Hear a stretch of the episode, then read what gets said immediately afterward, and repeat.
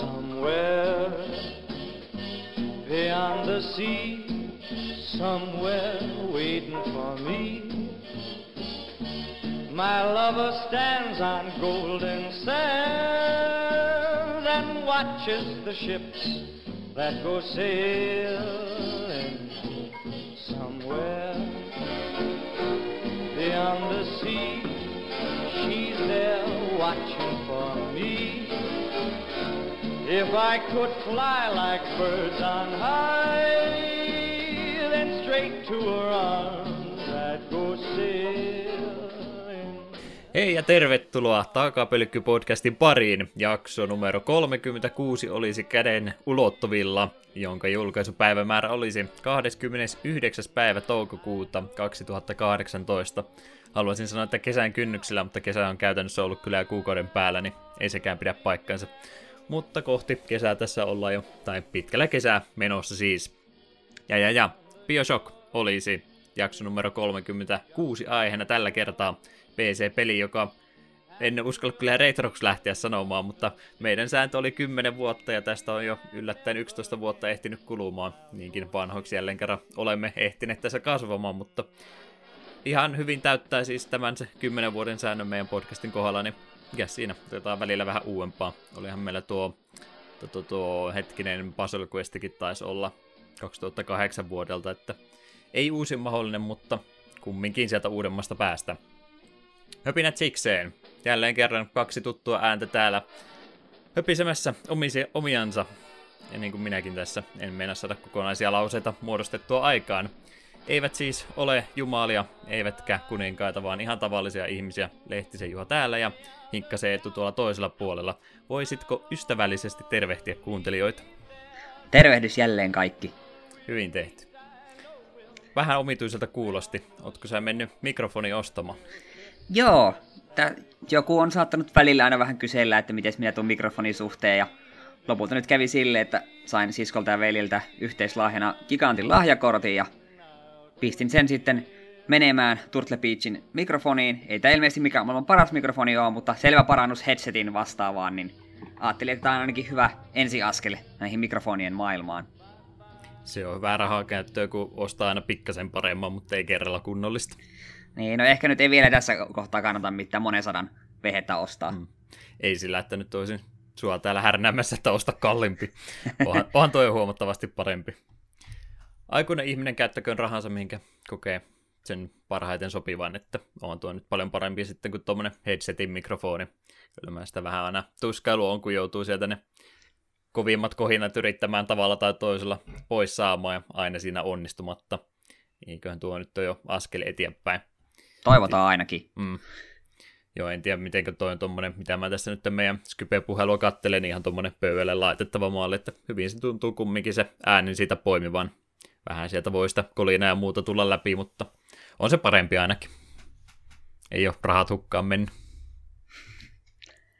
Mutta mut ihan noin mikrofoneista muutenkin, kun nyt kerran ollaan tässä näin, niin on mullakin nyt ollut niitä mikkiongelmia tässä jo jonkin aikaa. On tää tota, tota mun audiotekniikan mikki ollut tässä parisen vuotta, varmaan kolmisen vuotta jo kohta lähemmäksi. Ja, ja hyvä mikki tämä ainakin aluksi oli, mutta varmasti on monet kuullut, että mulla on välillä aina käy noissa jaksoissa sillä, että toinen puoli stereoraidiosta saattaa hetkeksi poksahtaen sanoa itsensä irti ja kuuluu sitten toisesta korvasta vaan hetkiä aikaa. Ja jonkin aikaa mä tein sillä, että mä välittänyt asiasta ollenkaan sitten mä oon yrittänyt kyllä viime aikoina editoida ne pois, mutta välillä sen aina käy sillä, että kun on tässä pitkän istunnon vetänyt putkeesta, rupeaa editoimaan heti perään, niin välillä niitä kaikkea sitten tuu spotattua tuosta, kun mä scrollaan tuota Audacityn kahden ja puolen tunnin nauhoitusta läpi ja yritän sieltä etsiä kaikki eroavaisuudet, niin välillä semmoiset pienet jutut menee ohitte, niin ne jää aina harmittamaan, mutta ei niitä oikein fiksusti saa millään kaikkia poimittua.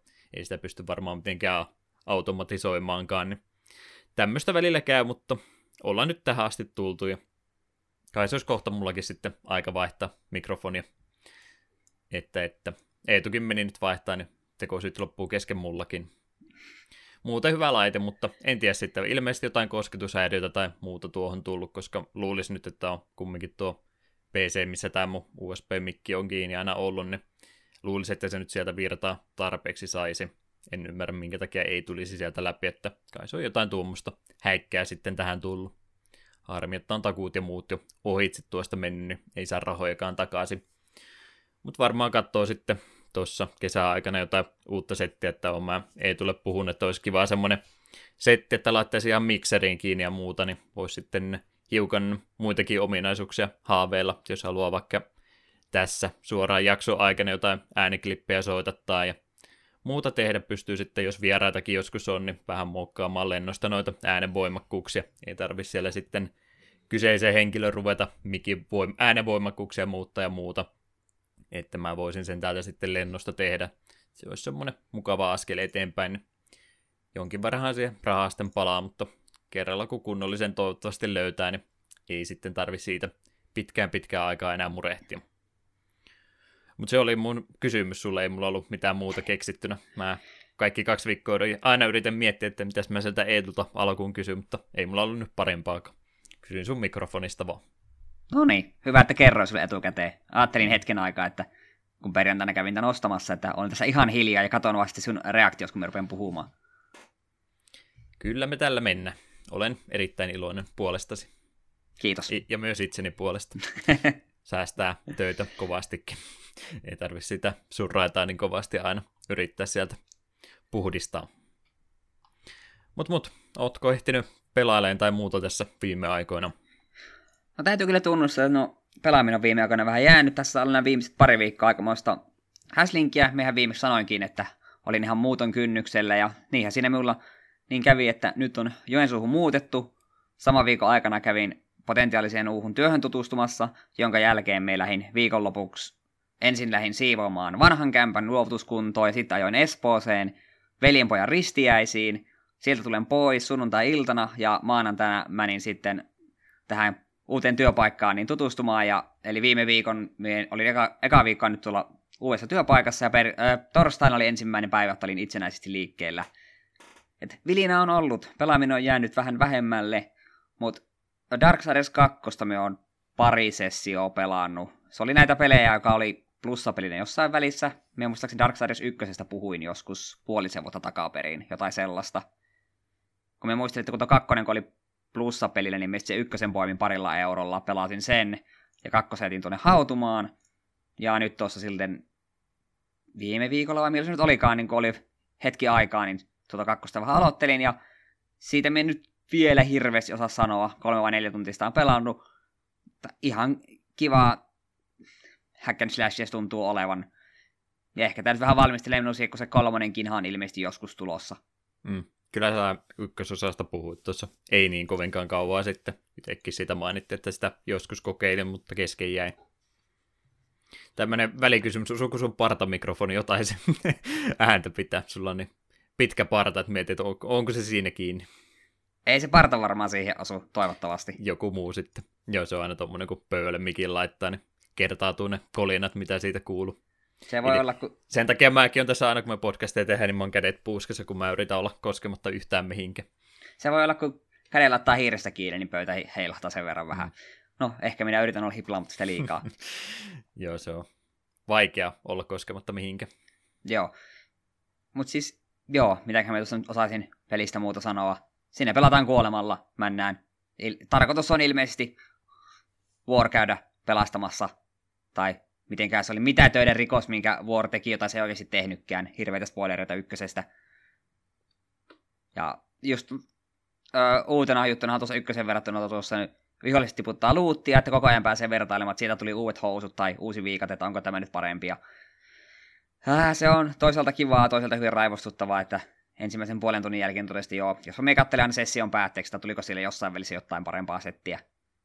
Niin on tuossa ihan levelitkin, että tuossa on vähän enemmän roolipelielementtejä. Ja ihan aika simpeli skill tree, mutta kuitenkin on, että siinä mielessä monipuolisempi kuin ykkönen, mutta ei ainakaan nyt vielä ole herättänyt mitään suuria tunteita. Ihan kivaa mättöä, kyllä se varmaan tulee läpi tässä vedettyä jossain välissä, kunhan aina aikaa löytyisi. Mm-hmm. Mutta muuten ei tosi... kiire mihinkään. Juu, ei tässä valmiissa maailmassa. Mutta muuten on kyllä tuo videopelit jäänyt vähän vähemmälle. Päivän, tai jakson peliä on tullut onneksi pelattua jonkin verran, sekin on kyllä kesken kamalaa. Mutta sen lisäksi me sitten pääsin mun vanhaa harrastusta harrastamaan pitkästä aikaa. Nimittäin MTG on tehnyt pienen palon mun elämään. Nyt kun muutto on takana ja kaikkea, niin vähän kerran nyt tutustua, että miten täällä Joensuussa MTGtä pelataan. Ja eilen kävin standardia pelaamassa fantasiapeleillä ja meitä oli siellä ihan hyvä määrä. Sen verran paljon, että oli neljä kierrosta ja me onnistuin taistelemaan itseni kolmannelle sijalle. Hävisin vain ensimmäisen matsin ja muut me voitin. Palkinnoksi siitä tupsatiin sitten pari boosteria. Me itse ennen, ennen pelien alkua ostin yhden boosterin. Ihan vaan sen takia, että onpahan tänään jakson autissa yksi avattavaksi, mutta sitten en osannut odottaa, että saattaisi tulla pari palkintoboosterikin. Täällä näitä on kolmi, kolmisen kappaletta. Mm. Ja totta kai niitä nyt pitäisi vähän avata, niin Dominaria on tässäkin podcastissa joskus avattu. Miten mieli kesti näin pitkä olla avaamatta niitä, niin kuin ne polttele käsissä? No vähän oli kyllä ennenkin siinä vaiheessa, kun voitti. Ja oli se, että hitto, me saan pari bussia lisää. Että pitäisikö mun avata se yksi, jonka me ostin etukäteen. Ei, pysyin vahvana. Joskin, okei, okay, siinä kun kuuden parhaan joukossa oli, niin sai vielä sellaisen Standard Showdown pienen boosterin, missä tuli kaksi foilia ja kaksi raroja, niin sen me avasi heti. Ei tullut mm. rahakortteja sieltä. Mutta nyt avataan Dominaria. Ja me tarkoituksella katoin ja tarkkaan, että tämä, mikä me ekana avaan, on just se, mikä me ostin ensin. Että katsotaan, että oliko se kannattavaa. Hmm. Täältä, täältä tulee nyt se karni, niin eihän noilla muut pussit voi heittää vaikka roskiksi saman tien. Jos meinaat kaikki kolme nyt avata, niin voi varmaan kommonit hypätä yli ainakin. Joo, nopeasti silmäisen vai. Täällä pitäisi kommoneissa mitään jännittävää olla. Unkommoneissa Fungal Plots kahden enchantmentti. Voi kahdella manalla ja eksaamalla Kretun haudasta tehdä Saprolin Kretun. Ja jos äkkäämällä kaksi Saprolingia, saan kaksi lifea nostan kohortin. Jos haluaa tehdä Saprolink deckin, niin sitten jees. Ursastome, kahden mana artefakti, kolmella täpillä nosta kortti. Ja sitten discarda kortti, paitsi jos exailaat Historic kortin haudastasi. Ja Historic oli uusi kiisana täällä. Historikit on artefakteja legendaarisia saakoja. Viimeinen anko... että mä en ymmärrä yhtään niiden saakojen perä. Kattelin vaan läpi ne uudet setit ja en ymmärtänyt. Jos semmonen tulee vastaan, niin selitän sitten. Sitten joskus. Mm. Final Parting Sorcery, 5 manaa, kaksi mustaa. Eti Librarista kaksi korttia, pistä toinen käteen ja toinen hautaan. Sitten sufla Libraris. Hmm, ei paha. Ja Rare on Zahid, Gin of the Lamp. 6 mana 5 lenturi. Öö, voin maksaa kolmana ja sinisen ja tapata antapäätyn artefaktin sen sijaan, että maksin tämän manaa kostin. Eli neljällä manalla täppäämällä artefaktin, niin saattan peli. Nee. Ja Mountain, Mountain oli. Nee, nee. Ei ollut kannattavaa tämä boosteri ostaa. Muistaakseni mulla yksi lahid on jo. Mennäänpä nopeasti nämä loputkin läpi. Joo, tää on hyvä retropeli aihetta tämä boostereiden avaaminen. No on sillä Lionhead on ainakin tyytyväinen. Hmm. Yksi kuuntelija tyytyväinen vaan. Sehän se on tärkeintä. Se on tärkeintä. Mm, seuraavan pussin unkommoneissa Spores Varmi, neljä mana, neljä mana instantti, T3, yksi ykköstä Saprolingia. Goblin War Chief, hei, tähän voi vaikka lähde jees. Kolmen manan, kaksi kakkonen Goblini, Goblin spellit maksaa yhden vähemmän ja Goblinin lahaste. Vihdoinkin mm. sun Goblini Commanderi dekki. mm, pitää harkita, tota ehkä voisi jopa 8 laittaa. Sitten Tiana, Ships Caretakeri, punavalkoinen legendari Angel Artificeri, 3-3 Flying First Strike, mm. kun aura tai equipmentti menisi hautaan Battlefieldiltä, niin voit sen sijaan palauttaa sen omistajansa käteen ne arvossa enstepissä. Ne. ah, Rare on paska. Lichmasteri. Hyi, tää kortti on ihan kamala. Me näin eilen yhden ihmisen häviävän tämän kortin takia. Siis itse hävisi omalle kortilleen. Liches Masteri, kol- maksaa kuusi manaa, jossa kolme mustaa, Legendary Enchantmentti, Hexproofi, eli tätä ei voi tuho- tähän ei voi targetoida. Tässä eka rivi, mikä sen jälkeen lukee, niin kuulostaa hyvältä. Et voi hävitä peliä. Sehän kuulostaa hienolta. Mm. Aina kun saat lifea, nosta sen verran kortteja. Sehän kuulostaa hyvältä. Aina kun menetät lifea, niin jokaista lifea kohden, minkä se menetät, sun pitää exailata kort- permanentti sun pöydästä, tai käsi kortti sun kädessä tai hautausmaasta. Ja kun li- Lich Masteri lähtee Battlefieldille, niin häviät pelin. Eli jos sulla on vaikka haut, hautusmaa tyhjä, kädessä pari korttia, pöydässä pelkästään Lichmasteri pari kretua, sinua lyödään vähän kovempaa, niin sitten siellä exalat vaikka kaikkia kuolet. Mm. Kauhea kortti. Menee siinä kaiken mukaan. Joo. Eikö Tästä- aikanaan joku enkelikin ollut, missä oli luki vaan, että et voi hävitä peli?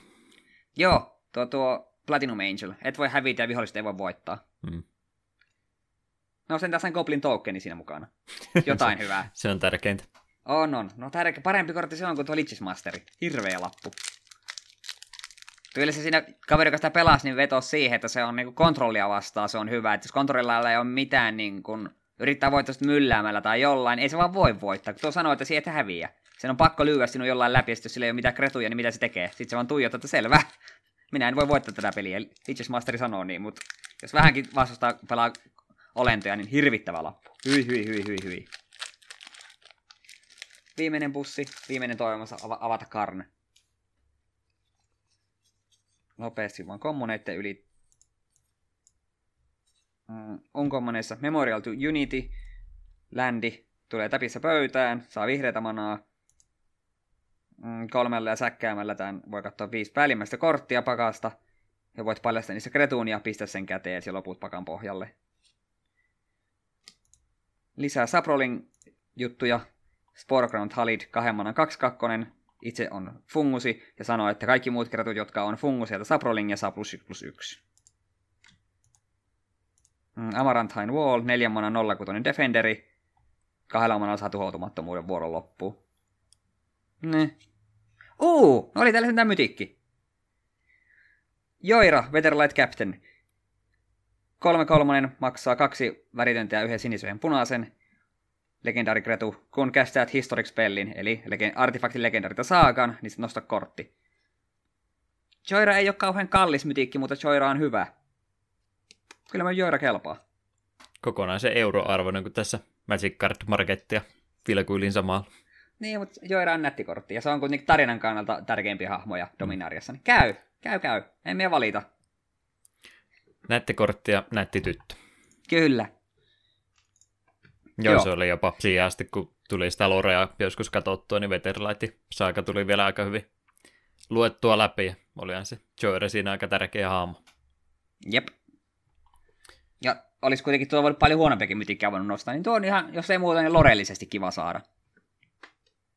Ja samaltahan tuo taas näyttää kuin edellisetkin tämmöiset setit, että pari oikea arvokasta ja muuten sitten aika tasahintasta. Niin, eipä se oikeastaan Karna on se ainut iso rahalappu, se on se 30, vai onko se enää sitäkään? Onko noussut tai On laskenut? jopa ylikin. 3699 Okei. tällä hetkellä näkyy. Okei, joo, no siinä, siinä se on aika hyvin pyörinyt. Mutta ei sillä oikeastaan mitään, mikä se seuraavaksi Kalle on. Teferi Mutta ei sekä, onko se mitään kymppi? 2695 tällä hetkellä. Niin Teferilläkin on niin paljon hintaa. Okei. Damn. No, me avannut Vachaya, mikä oli se huonoin Walkeri, se oli pari euroa. Mm. Mut, joo. Jos ei Rahaahan tuossa yritetään tehdä. Ei Niin. tässä mitään nautita itse pelistä. Niin, no kyllähän tuossa joskus kun ihmisille perustelen, että miksi pelaa, no mutta kun sieltä voi nousta jotain rahakorttista, missä on vastaus, mutta et se ikinä myy niitä. Hmm. Niin nyt, nyt, nyt ei tarvitse tarvitse siihen vedota. Ei tainnut Dominariassa edes lottokortteja ollakaan. Ei. Mut joo, jos sinulla ei ole enempää kysymystä Dominariasta, niin sitten heitetään pallo sinulle ja voit kertoa, että mitä ihmettä sinä oot tässä tehnyt viime aikoina. Heitä vaan, et ollut areenaankaan varmaan pelannut. Ee, pari kertaa käynnistynyt Daily Questin tehnyt. Kyllä me sitä jatkan, kunhan taas aikaa olisi. Peli, jota me hypetettiin kaikki eniten. Mä en pelaa sitä ollenkaan ja säkään et oikein tunnu ehtivä tai jaksava, jompikumpi. No kun on kiireistä tämä elämä on nykyään. Syssymällä. Syssymmällä joo. Joo, no mä oon pelannut tosi paljon. Mä oon Tropical Freezea pelannut lisää. Siinähän se aika lailla sitten olikin. Sanoin, että en varmaan rupea kaikkea keräämään, mutta kyllä mä sitä nyt tuossa kumminkin rupesin. Oli läpi mennyt, niin aloitin sitten mielenkiinnon vuosta, vuoksi, että alusta lähdin vetämään kenttiä uudestaan läpi. Ja en mä sitä varmaan muuten olisi viittinytkään, mutta sieltähän sai se tota, tota, papuka ja apuri kertomaan, missä ne palapelin palaset on kutakuinkin piilotettuna, että se kertoo, että milloin kuumenee ja kylmenee. Niin ilman sitä en olisi varmaan jaksanut ruveta niin tarkkaan tutkimaan, mutta sen kanssa niin ihan hauskaa ollut. Pari kuutos maailmankenttää nyt enää poimimatta sieltä, ja mä en ole sitten niitä time trialeitakaan vielä tehnyt, että mä pelkään, jos mä sitä rupean opettelemaan, niin se on sitten hyvinkin pieni askel enää sitä koko pelin speedrunaamiseen, niin mä en tiedä, onko mä valmis ottamaan tätä askelta elämässäni. Vaatiikohan se Niin kyllähän sitä varmaan täytyy ne trialitkin tehdä, jos jotain jännää salaista haluaa unlockata. Enpä tiedä. Kyllä varmaan 100 prosenttia vaaditaan time travelit vetää. Mm. Eikö hetkinen? Mulla semmoinen mielikuva, että Returnsissa time travelilta ei tarvinnut vetää, että aukesi se ihme bonuskenttä, ja sen, sen kun vielä veti, niin sitten aukesi se Mirror Mure. Muista se ei vaatinut time travelilta, koska niitä mie en tehnyt. Kaiken muun mie siinä tein, mutta time travelilta mie en Returnissa ruvennut vetämään, koska ne, osaa, ne on jo hulluutta, mie en ole speedrunneri. Joo, kyllä nuo salakentät on siinä ainakin auennut kaikki ihan kun on vaan pelkät tota, Kong-kirjaimet kerännyt. En muista niitä palapelin palasia ole tarvinnut. Pääsee siihen viimeisen kenttään ja sitten saa se Relikin palase. Vai oliko sä Tropical Freezea pelannut? Olen Tropical Freezin pelannut, mutta mulle riitti sen pelin läpäisy, kun se meni sen verran hankalaksi vähän paikoitellen. Mm. Joo, no kyllä sitten ne bonuskentät, mitä tulee, niin ne on kutakuinkin, kutakuinkin sillä tehty, että kerran teet virheen, niin se on siinä, ja jotain sykliä kun yrität tehtiä, niin sun pitää siihen ensimmäisen, ensimmäisellä onnistua, ettei oikein aina auta jäädä edes odottelemaankaan.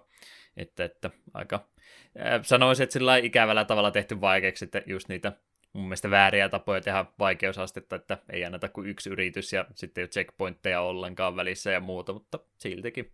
Ei se nyt sillä itsellä ainakaan, että ehkä 10-15 minuuttia korkeintaan per toi vaikea bonuskenttä, niin kyllä ne sitten lopulta menee.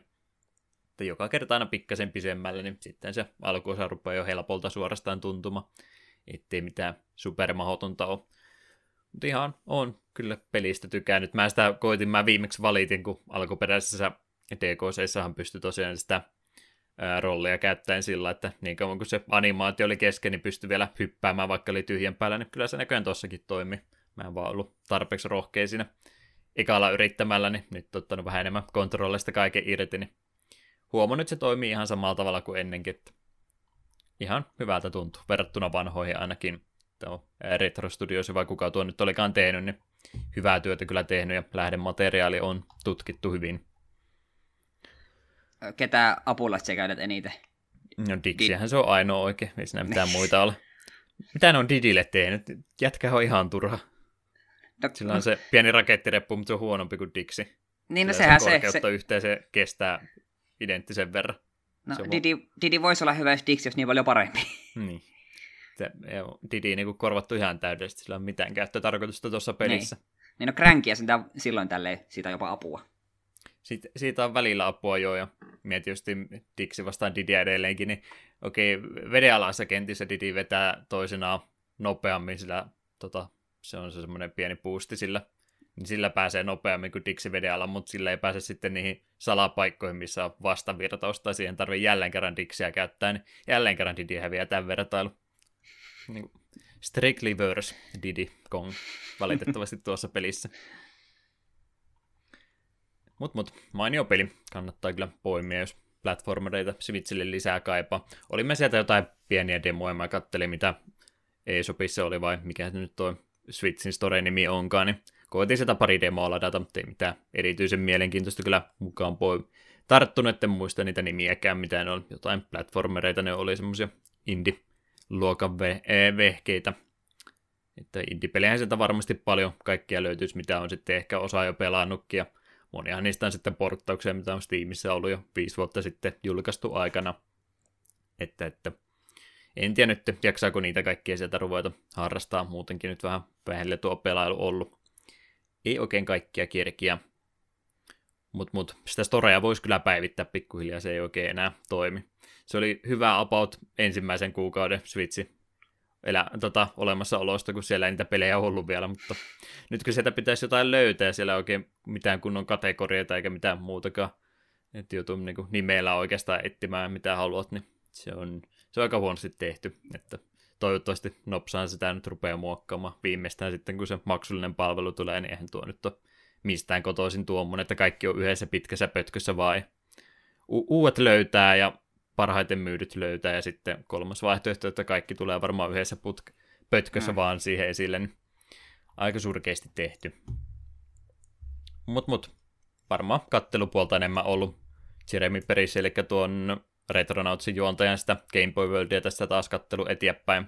Se on muistaakseni edelleenkin 90-luvussa Game Boy pelien kanssa, ei se sitten ihan jatkuvasti tee, mutta semmoisena pieninä erinä eteenpäin jatkanut. Ja 90-luvulla taisi tulla niin paljon Game Boy-pelejä joista kaksi kolmasosaa taisi olla puzzle-pelejä, että vähän puuduttavaa niitäkin käydä läpi, mutta tykkää tuommoisesta kronologisesta videosarjasta, että on, on selkeä teema ja on hyvin tutkittu asiat ja näkee paljon pelejä, mitä ei tule ikinä kumminkaan pelattua semmoisessa viiden minuutin esittelyssä, niin viihdyttävää tuntee suorastaan oppivansa jotakin siltä varalta, jos joskus on Haluatko miljonääriksi ohjelmassa ja kysytään jotain vuoden 90 Game Boy-pelistä, niin nyt minä tiedän siihen vastata.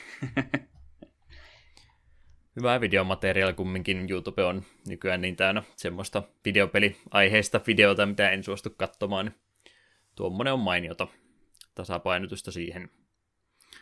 Ää, Bojackit kattelin loppuun. Ei tuo on varmasti tästä tyytyväinen. Kyllä. Sy- synkkenee vaan entisestään, en tiedä. Ei tuo varmaan tuo hyvin loppumaan tuo sari. No, mie väittäisin, että neloskauden loppu oli Bojackin kannalta vähän optimistinen. Vähän parempi, mutta kaikilla muilla meni entistä huonommin. Niin, no sootat, kaikilla muilla meni kyllä kamalan huonosti. Hmm.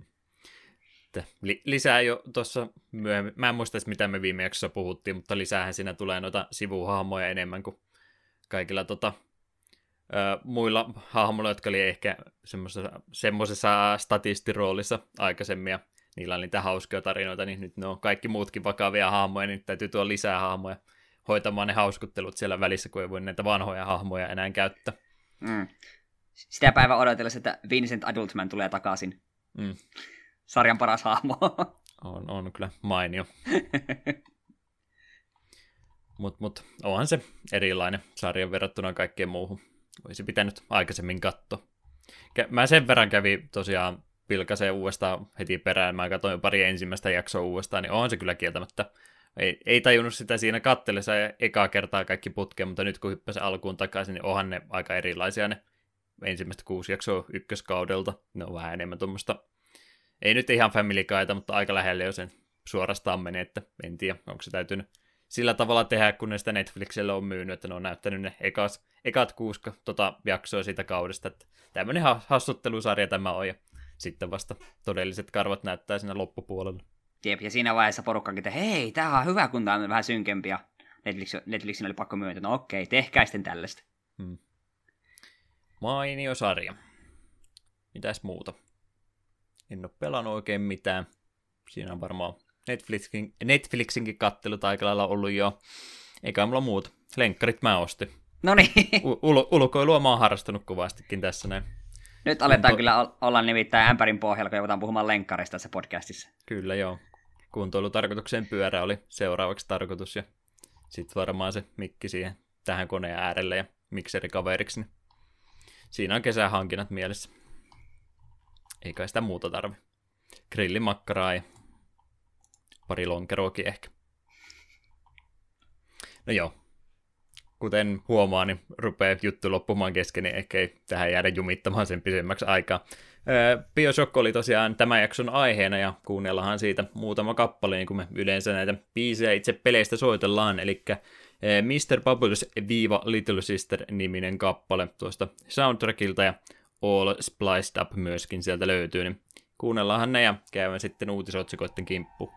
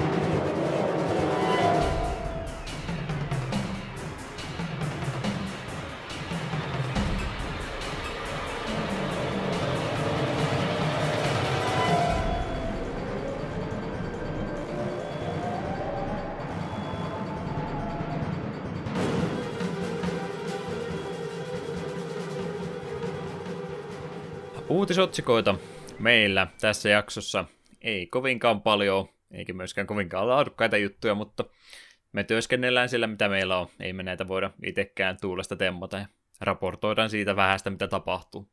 Ja ensimmäinen uutinen ei ole oikeastaan ollenkaan vanhempien peleihin liittyvä, mutta etäisesti kumminkin. Joo, nimittäin Sony on ilmoittanut lopettavansa fyysisten PS Vita-pelien tuottamisen Pohjois-Amerikassa sekä Euroopassa. Pelien tuottaminen päättyy lopullisesti Sonyin tilivuoden 2018 lopussa, joka on maaliskuun maaliskuussa 2018. Viimeiset tilaukset täytyy jättää puolitoista kuukautta aikaisemmin helmikuun puolella. Sony kuitenkin jatkaa digitaalisen, digitaalisen kauppapaikkansa tukea yhä edelleen, ja Japanin markkinoille tällä päätöksellä ei ole vaikutusta. Tämä liikuttaa kaikkia niitä kolme PS Vitan omistajaa. Mm. Vähintäänkin. Ka- tu- tu- 2011 tullut näköjään Japanissa Vita. On siitä sen verran jo aikaa kumminkin. Mutta aika vähän kuitenkin, että nyt lopetetaan jo. Mm. Joo, ei ne montaa vuotta sitä jaksanut ylläpitää, että ei ne sitten vaan tainnut saada noita kehittäjiä hyppäämään siihen mukaan. Kun se alkuperäinen visio mun mielestä oli se, että jos ei nyt kaikista, niin ainakin monesta pelistä tehtäisiin sitten Vita-versio myöskin, mutta ei se käytännössä todellakaan niin tapahtunut. Mm. Tuo on siinä mielessä sääli, kun mitä mä oon käsittänyt, Vita on itsessään ihan hyvä laite, mutta silleen kyllä niitä pelejä tosiaan ole, kun se kourallinen. Niitä semmoisia oikeasti semmoisia hyviä pelejä, mitä kannattaisi ostaa.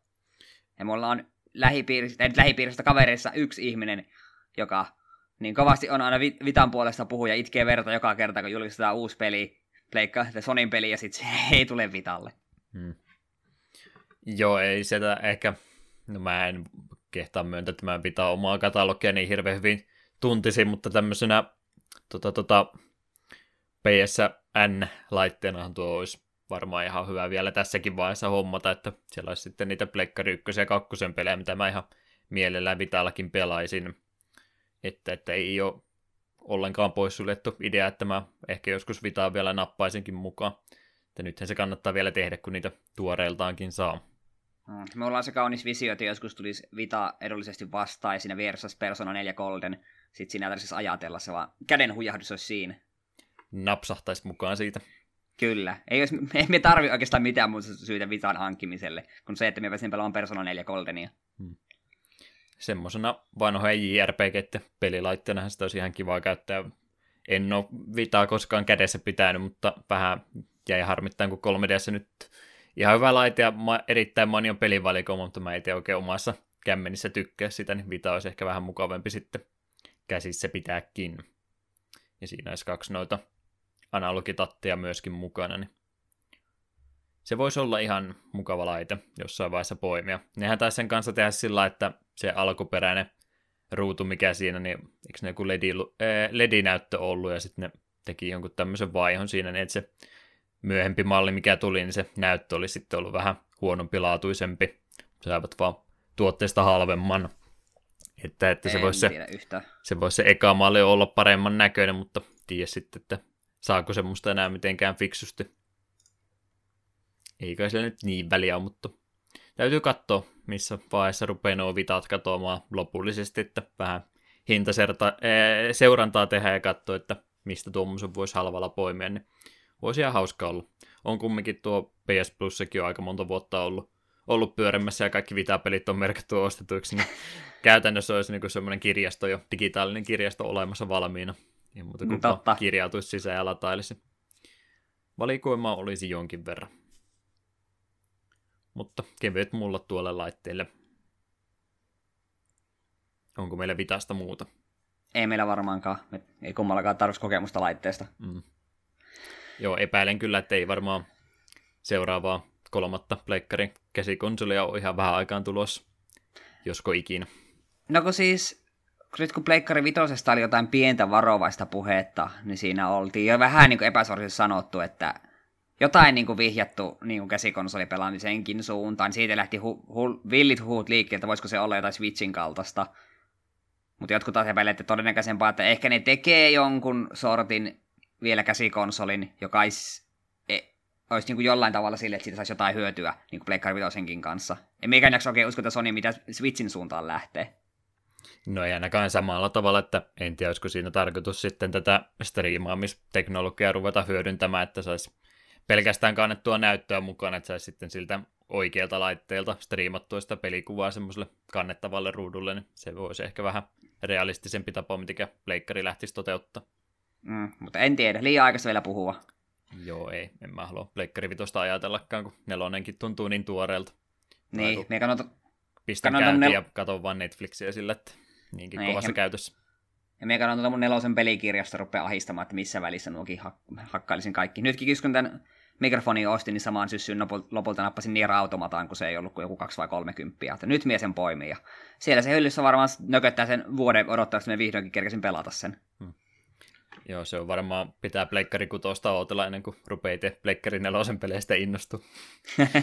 Koska tällä hetkellä on sellainen tilanne, että mä oon jostain kummasta niin kiinnostunut, mitä kaikkea Pleikkari kakkosella oli, mitä mä ikinä pelannut.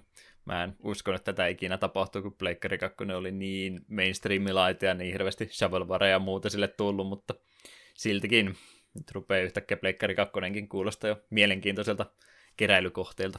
Ei sillä, että Eli mä keräilijä olisin, mutta kumminkin. Eli siinä vaiheessa, kun se Pleikkari Vitoinen vihdoin tulee, niin siellä hierosti käsiä, että nyt Pleikkari Kolmonen, täältä minä tulen. Sieltä vaan. Halvalla saa. Kyllä. Mutta joo, jätetäänpä Sony hetkeksi rauhaan. No ei kyllä oikeastaan, mutta kuitenkin. Sega aikoo nimittäin julkaista remaster, remasteroidut versiot Jakutsa 3, 4 ja 5 Pleikkari 4. Numerojärjestyksessä tapahtuva, tapahtuvat julkaisut alkavat kolmasosasta, kun se julkaistaan Japanissa elokuun 8. päivä – 3999, 3990 jenin hintaan digitaalisessa muodossa. Ja pelien mahdollista lokalisoinnista ei vielä ole mainintaa, ja nelonen ja vitonen tullaan julkaisemaan Japanissa tämän ja ensi vuoden kuluessa. Tämä oli siinä mielessä ihan hauska uutinen, että sitten pystyy koko Jakutsa pelisarjan pelaamaan Pleikari nelosella, koska no, vito, vitone, äh, kutonen ja nolla sille on jo, Kivami oli ykkösen remake ja Kivami 2 on kakkosen remake, joka on tulossa. Kaikki jakutsat voit mennä Pleikka nelosella, joka on sinällään ihan mielenkiintoista, että sitten ehkä mekin voisin tähän pelisarja joskus tutustua tarkemmin. Me nelossa silloin tosiaan joskus vähän Pleikka kolmosella pelasi jäi alkupuolella kesken, mutta niin kauheasti tuota pelisarjaa kehuttu, niin minun tavallaan kiinnostaisi hypätä tähän pelisarjaan enin, niin kuin paremmin käsiksi. Hmm. Sen takia sitä Kivamia olen pari kertaa kädessä pyöritellyt. Ja Zeroa. Joo, Zero on nostettuna TV viereen muoveissa se on ollut joulusta asti. Siinä se odottaa sitä seuraavaa vuorossa, kun Donkey Kongin menee läpi, että nyt sitten isketään siihen väliin. Tosin se on se tota toi, tämä, minkä takia ei nimi mieleen, Bravely Default, niin se on ollut siinä yöpöydällä puoli vuotta myöskin, että tämä piti seuraavaksi pelata, niin en tiedä toimiiko näin ikinä, mutta siinä se on odottamassa vuoroonsa, että kuulemma mainio pelisarja, niin olisi se nyt hyvä edes yhtä edes kokeilla. Näppärä, että kaikki kumminkin samalta laitteelta nyt sitten löytyy, kun se Plekkari Vitonenkin sieltä joskus kohta tulee, niin sitten voidaan sille portata mm. Ultimate sit, Collection. Sit, niin, niin sitten tulee joku vaan sellainen hito iso boksi, missä on koko Jakusa roska samassa, just tuo 345 digitaalisessa ja loput vaikka fyysisenä. Ei jos paha paketti ostaa. Ei alkuunkaan ihan mielenkiintoiselta huumorilta se peli kyllä tuntuu sitäkin puolta siitä löytyvän, mitä on kuvia pelisarjasta nähnyt. Joo, näin meikin on kuullut, että äärimmäisen vakavista aiheista mennään ihan naurettaviin pelleilyihin niin kuin kahden sekunnin sisässä. Mm. Joo, mä muista, oliko se joku, mitähän se oli, jotain kiinteistöbisnestä oli, ja sitten sä pystyt oma yrityksen edustajaksi niin kukoon laittamaan. Ja kukko seisoo pöydällä, iso mahonki pöydän päällä. Tämä on nyt pomomies täällä, näitä tottelette, mitä kukko sanoo. Oi voi voi, voi Japani. Hieno maa. Hienot Kyllä. pelit. Ja hienoista peleistä puheen ollen, Killer 7 on tulossa Steamiin tänä syksynä. Peli julkaistiin alun perin Pleikkari 2 ja Gamecubelle vuonna 2005, ja peli luvataan optimoida PClle muun muassa lisäämällä tuen hiirelle ja näppisohjaukselle. Ja julkaisusta tulee vastaamaan NIS Amerika. Killer 7 on niitä pelejä, mitä toivoisin, toivoisin, että tulisi jostain syystä vastaan kirpparilla tai jossain, niin voisin Gamecubelle sen, tai Pleikkari 2 poimia. Kun niin kovasti on kehuttu, ei ole vielä tullut mahdollisuutta pelata itse. Joo, Gamecube-pelinä mä oon aina mieltänyt, en mä edes muistanut, että siitä oli Pleikkari 2-versio olemassa. Ton, Enpä kyllä miekään ennen kuin tuossa uutissa luki niin. joo, jotenkin tuntuu noin sudan pelit, että ne oli sitä Nintendo-puolta enemmänkin tuolla ajanjaksolla, mitä sitä nyt muuta samoihin aikoihin tuli. Mutta olihan niistä varmaan niitä pleikkarikäännöksiäkin, on vaan iteltä mennyt ne ohitte kokonaan. En kyllä nyt sitten muista, että mikä tämä niistä oli. Jotain yltiöväkivaltaa tässäkin taisi olla. Jotain sellaista, joo. Paljon Yksi kehuttu. niistä. Mutta sekin jo 2005 sitten, että niin se aika vaan menee. Jep. Joko sä rupeat Gamecubea enemmänkin keräämään. Ehkä nyt ei tässä kohtaa kannata, kun me nyt täällä uudessa kämpössä vielä edes telkkariin kiinni. Se on, laatiko, se on tuolla, tuolla muovilaatikossa sängyn alla, niin kuin Pleikkari 2. Me totesi, että me en jaksa vielä ainakaan se johtohelvetti tehdä lopulliseksi. Täällä on Switchi, Wii U ja Pleikkari 4 kiinni. Ja Pleikkari 3 on tosiaan tyttöystävän luona telkkarissa kiinni, että tällä hetkellä, hetkellä tilanne riittää näin. Katsotaan sitten jossain kohtaa, kun iskee hinku pelata Thousand Year Doori uudelleen läpi, niin sitten kupea vaan kiinni. Tai Donkey Konga. Eikö sulla pongrumpuja siellä hyllyt täynnä? Voi että kun olisikin. Suomen, Donkey Kong kiinnostaa. Suomen isoin pongrumpukokoelma ei tullut. Joo, mulla Gamecuben puolella mua on ruvennut kiinnostamaan kovastikin se Final Fantasy-peli, mikä oli tota, oliko se se Crystal Chronicles vai mikä, muista vaan sivusta sitä katteleeni, mutta jotenkin, kun ihmiset ei puhu siitä enemmän ja haluan selvittää, että miksi. Oliko se niin unohdettava peli vai mikä siinä oli vielä? Ehkä se oli just sen verran keskiverto, että sitä ei vaan jäänyt mitään mielipidettä. Ei huono eikä hyvä. Vaan semmonen, että sen pelasi ja kukaan ei enää ajatellut asiaa sen jälkeen. Hyvinkin mahdollista. Semmoisten pelien kohtalo on vähän surullista. Sentään todella huonot pelit tullaan aina muistamaan. Ei noita Kamekupen pelejäkään kirppareita oikein löydy. Mm. Pleikkari 2 pelejä enää korkeintaan. Olen tämän tässä todistanut. Juurikin yrittänyt käydä läpi, ei sitä mitään löydy. Colin McRae PC-versio, oli eurolla, sen mä otin mukaan. Mä tiedän, mitä mä sillä teen. Otin kumminkin parempaan koti. Joku pikkulintu laulaa aamulla ärsystä sitä sillä viskaat, niin ihan hyvin käytetty euroha se on. On, onko sitä mitään mieltä näin kirppareilla käydä, kun Bengalin tiikerikin maksoi kolme euroa? Mitä No, ihmettä? huh. Kymmenellä sentillä se aikana nähnyt. Sekin noussut arvossaan noin kovasti. Pitäisikö ruveta keräilemään niitä vihdoin ja viimein? Joo, en tiedä, mitä tästäkään hyötyisi. Kaikkialta niitä löytyy. Ei ole todellinen kirppis, jos ei siellä paria pengalin tiikeriä jossain välissä olisi. Ei ole iso pyyntö. Mut- Sä varmaan odotat, että mennään eteenpäin ja mä puhun ihan omien. Joo, mä en just sanoa, että me ollaan Bengalin tiikeristä puhuttu nyt vissiin useammassakin jaksossa. Ei nyt ihan putkeen, mutta aika lähelle. Mä en ole ikinä kattonut kyllä pengalin tiikeriä, että mikä minä Ei olen ku- valittama. Ei kukaan ole katsonut. Kaikki vaan tietää sen. Joo, jatketaan. Tota, pikauutisia mä otin tänne joku sen mukaan. Tuossa oli muun muassa Twitterin ihmeellisessä maailmassa tämmöinen Pokemon suunnittelija, ainakin designer oli hänen tittelinsä, mutta James Turner niminen henkilö oli tuon Satoshi Tajiri, eli Pokemonin luoja, eikö se ole alkuperäiset suunnitellut aikanansa. Niin, niin hänen alkuperäisiä äh, hahmotelmia, piirustuksia oli näyttänyt vähän kuvaa, ja paljonhan siellä oli vanhaa, mutta oli siellä jotain uutta ennennäkemätöntäkin otusta, mitä nyt ikinä niitä oli hahmoteltu semmoisen äh, Game Boy-ruudun kokoiseen tota, tota, pikselimodeliin, niin sen mukaan oli vähän tehty joitain hahmoja, mitä sitten peli ikinä löytynyt, löytänyt tietänsäkään, ja tietysti Twitteri tästä innostui, ja kovasti niitä sitten ruvettiin fanikäännöksiä tekemään niistä, ja haluaisin ylipäätänsä puhua, että eikös niissä ollut niissä alkuperäisissä Pokemoneissa niin kumminkin tilaa enemmälle Pokemoneille, että niitä se 151 oli, mutta siinä pelin koodissa niin eikö ollut jollekin 190 paikat olemassa, Joo, jotain tällaista miekin muistan joskus kuulleeni. että niitä oli tarkoitus olla enemmänkin, mutta osa hyllytettiin ja osa etettiin sitten kakkosgeneraatioon. niin Jännä kumminkin nähdä niitä alkuperäisiäkin suunnitelmia. Jep.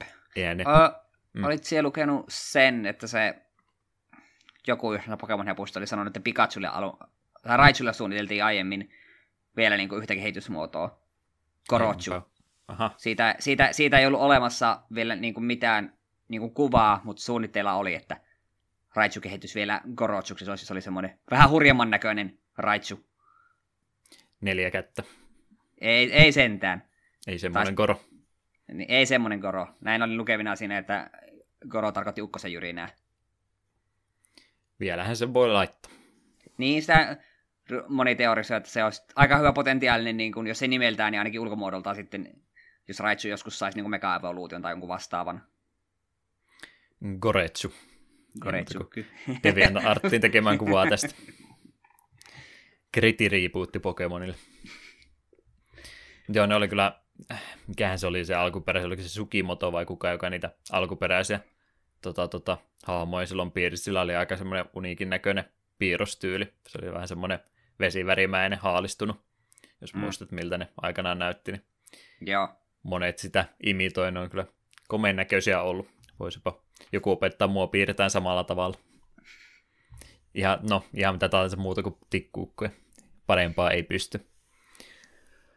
Kyllä, kyllä. Sitten mitä muuta vähän retrompaa uutista ollut. SNES Classicia lupailtiin lisää. En tiedä, mä lupasin, että me puhutaan enää tästä ikinä ainakin kolme kertaa aikaisemmin. Tässä me taas ollaan. Mä rupean varmaan murtumaan pikkuja. Pitäisikö se vaan ostaa SNES Classic, niin ei sitten tarvitse valittaa enää ikinä. Ei, Juha, meidän pitää olla vahvoja. Me ei sorruta nyt tähän kumpikaan. No, sorrutaan tai ei, niin onhan toi hyvä uutinen nyt kumminkin. Skalppereita turpa. Siellä ne on ostanut hirmuiset määrät niitä jemmaa ja nyt ei saa rahojansa niistä takaisin. Oli ihan kohtuuhintaisiakin ne uudet erät, mitä oli tulossa, niin onhan tämä positiivinen uutinen kumminkin kaikista huolimatta. No, sovitaan niin. Olen, niin olen... Niin. Tämä aihe on vain niin loppuun kaluttu ja sydämeni on murrettu jo sillä Suomi-hinnalla, niin ihan sama. Ei enää. Minähän jaksa enää. No, siellä oli taas juttu N64 patenteista, että sehän sieltä sitten varmaan seuraavaksi tulee. En ihmettelisi, vaikka syksyllä siitäkin kuulisi. Mutta jos me käännytään mieluummin sen Commodore 64 Minin puolelle, se olisi se mm. hyvä hankinta. Kyllä. Pitäisi kyllä siihen laitteeseen tutustua joskus. Saa kaksi kappaletta meille lähettää, jos jollakin niitä on. En kiellä tätä tekoa.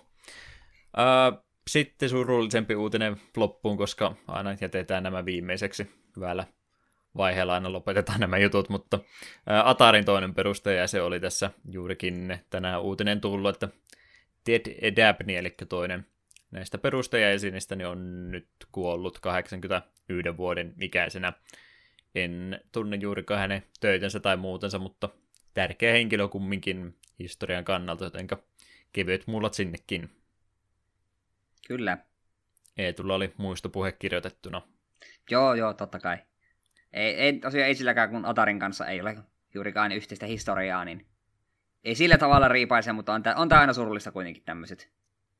Tärkeä ihminen kuitenkin teollisuuden kannalta. Oliko se nyt se Nolan Bushnell sitten se, josta enemmän puhuttiin? Eikö se ollut sitten se toinen perustaja, josta enemmän aina juttu on ollut? Vai vai vai, kun Ata- Atarin perustaja, joo. Sä et ole muita podcasteja kuunnellut tarpeeksi, niin sä näitä muista. Ei. Hei, sivumennen itse asiassa, nyt het, nopeasti kerron sellaisen uutisen, että unohdin, että me on vähän kuunnellut podcastia viime aikoina. Joo.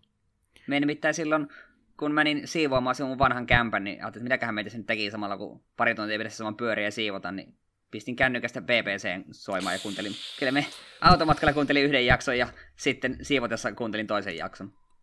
Olen, olen kuunnellut podcasteja, yes. Toi ei ollut hyvä valinta. Älähän nyt. Ihan, ihan leppossa sitä ainakin siivotossa oli kuunnella. Hmm. Yhden jakson verran siihen jää.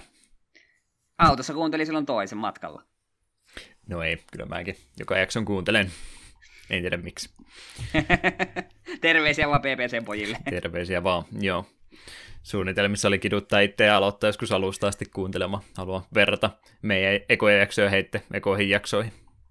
Minunkin suunnitelma oli, että aloitanpa alussa, sitten katoin uusimman jakson numerot, ja sitten mm. on noita pakoa juttu, otetaanpa tuota uusinta vaan. Joo, ne on vähän hankalia nykyään toteuttaa, kun itselläkin monia semmoisia podcasteja, mitä pitkään kuunnellut, ajattelin, että olisi kiva katsoa alusta asti, ja sitten muistetaan, niin tämä on nyt joku 400 jakson menossa, että se on aika, aika monen sijoitus, jos rupeaa tässä vaiheessa kuuntelemaan alusta asti kaikki, että se on sitten yli tuhannen tunnen projekti, niin ei niitä tunteja niin paljon elämässä enää ole. Vähinkään. Mä kuulostan siltä, niin kuin mä olisin kuolemassa kohta. Oh-oh. Joo, me jotenkin päädyttiin ihmisen kuolemasta PPCn kuunteluun, mutta elämä on sellaista joskus. Verrattavissa, verrattavan arvoinen kokemus kyllä tuossa.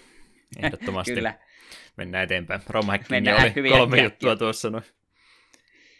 Joo, eli ensimmäisenä Yokai Dochuki, tasohyppelypeli TurboGraf 16 vuodelta 88. Pelkkä dialogi käännetty, mutta sen pitäisi riittää pelin pelaamiseen. Julkaisina Namco ja kään- kääntäjänä käyttäjä nimeltä Cabbage. Hapankaa oli kääntänyt. Kyllä. Kuvia katsoin, näytti tasoloikalta. Niitä on siinä aikana kovastikin ollut. Jep. Tosin no japanilaiset, mitä ei sitten tänne Eurooppaan lähetetty, niin niissä yleensä oli just jotain tuommoista vähän ekstra elementtiä, että rahaa vastaan sai power tai muita helttipalautusitemet, että niitä ei hirveästi tullut. Ne oli melkein enemmän niitä ihan suori, suoria tasohyppelyitä, missä ei mitään ylimääräistä ollut. Mm, se on kyllä totta. Mut joo, sitten seuraavana Super Robot Wars Gaiden Masou Kishin The Lord of Elemental vuoropohjainen strategiapeli Super Famicomille vuodelta 1996. Moniosaiselle pelisarjalle jatkoa julkaisijana Banpresto käännöstyöstä vastannut Eion Ge- Genesis. Ei on Aeon. Eion, ei, ai, miten ikinä lausutaankaan. Aeon. Eikös noita Robot Warsia justin tullut se viisi putkea samalta poppoolta ja nyt oli kuin spin-offi-peli siitä sarjasta. Niin Niillä joo. Mekhat pyörinyt nyt kovastikin mielessä. Kuvia katsoo, niin ei hullumman näköinen peli. Varsin tyylikkään näköinen. Eli ei päästä Jakusa Zeroa pelaamaan seuraavaksi, täytyy Super Robot Wars Gaidenia ensin. Niin, totta kai. Tärkeysjärjestys täytyy olla olemassa. Kyllä. Sitten viimeinen Kiko Keisatsu Metal Jack Armored Police Metal Jack beat'em up peli Super Famicomille vuodelta 92. Introvideo aloitusruutu on nyt käännetty, julkaisina Atlus, käännössyöstä vastannut käyttäjä Mr. Richard 999. Miltä se näyttää Metal Jacki? Mä mietin, että onkohan tästä ollut joku mangasarja ollut tai mihinkä tämä perustuu.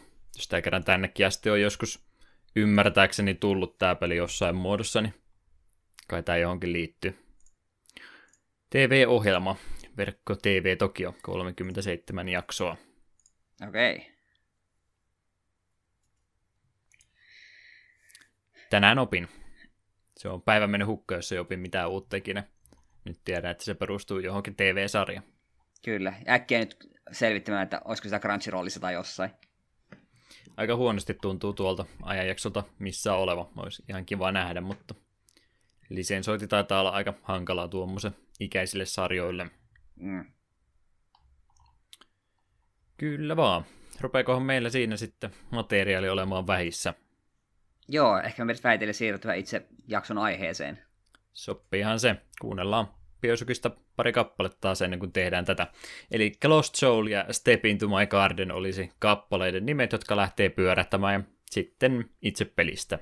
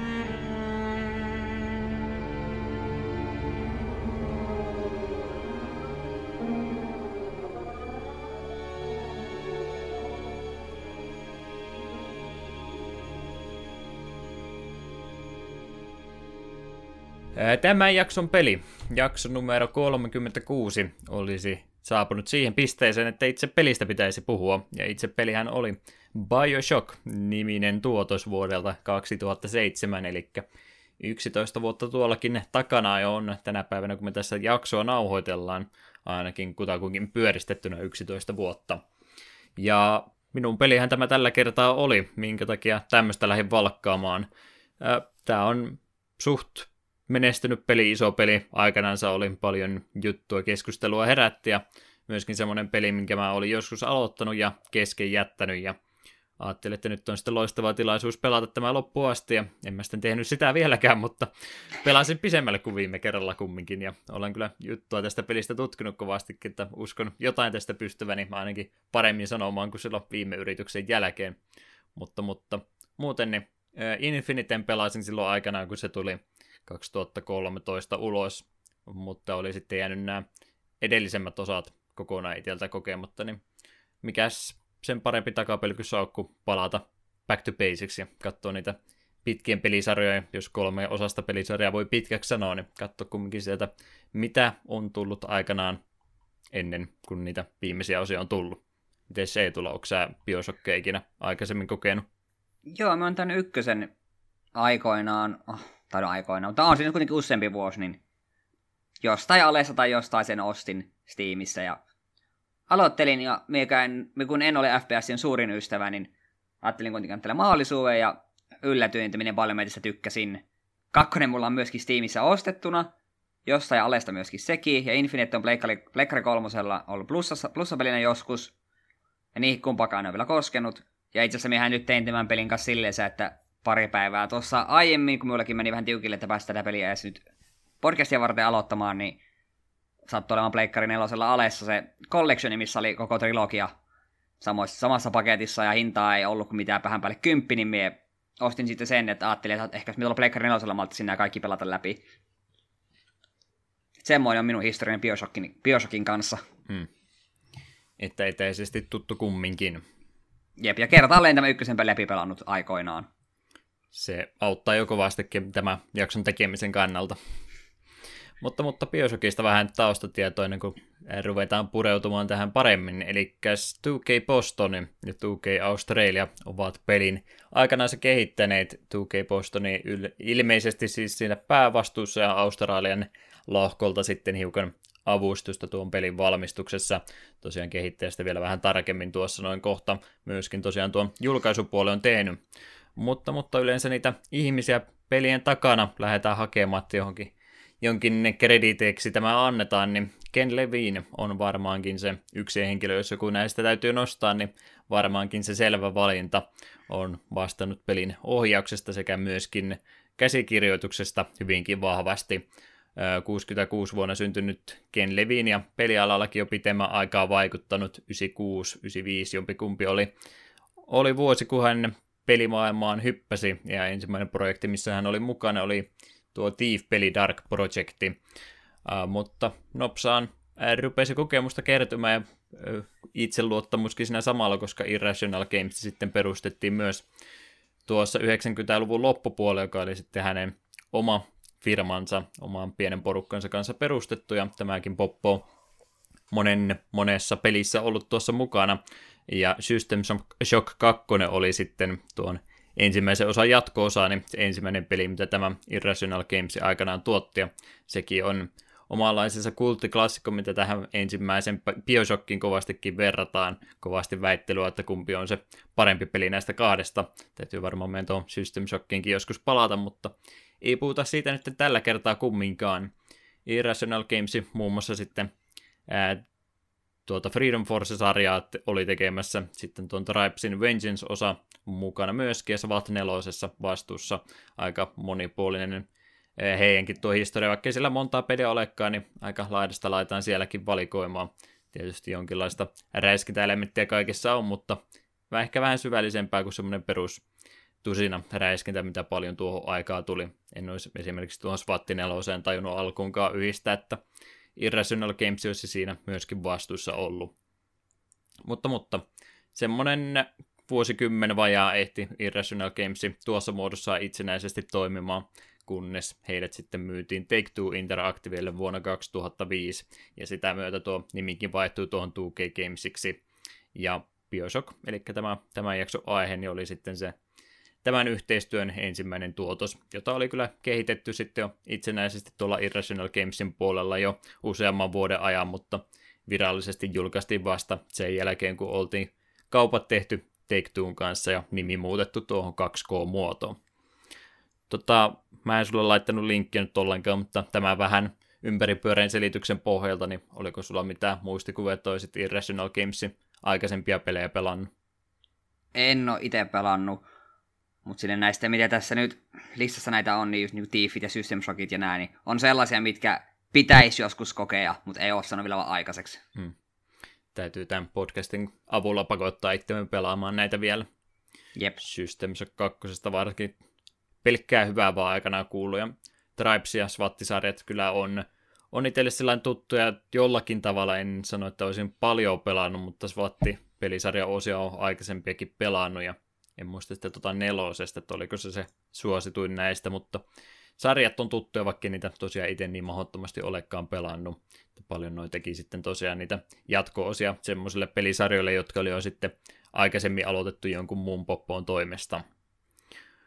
Mutta, mutta itse siitä Bioshockista alustoja, joille tämä julkaisti aikanaansa elokuun 21. päivä 2007, niin PC tietysti, mitä nyt itse tuossa pelailin, mutta myöskin se ajan konsoleille, eli Xbox 360 ja Pleikkari 3. Sen lisäksi on sitten Mäkille tehty oma käännöksensä, iOS sai myös oma porttauksensa, ja myöhemmin sitten tuli tuo kokoelmapaketti näille tämänhetkisille konsoleille, eli Pleikkari 4 ja Xbox Oneille. Aika monta eri alustaa on, missä pääsee kyllä alkuperäisen Bioshockinkin kokemaan. Ja genre näin pyöristettynä ensimmäisen persoonan räiskintä. Tosin se nyt ei vielä kaikkia kerro, mutta johonkin laatikkoon, kun täytyy peli laittaa, niin kai se sinne menee.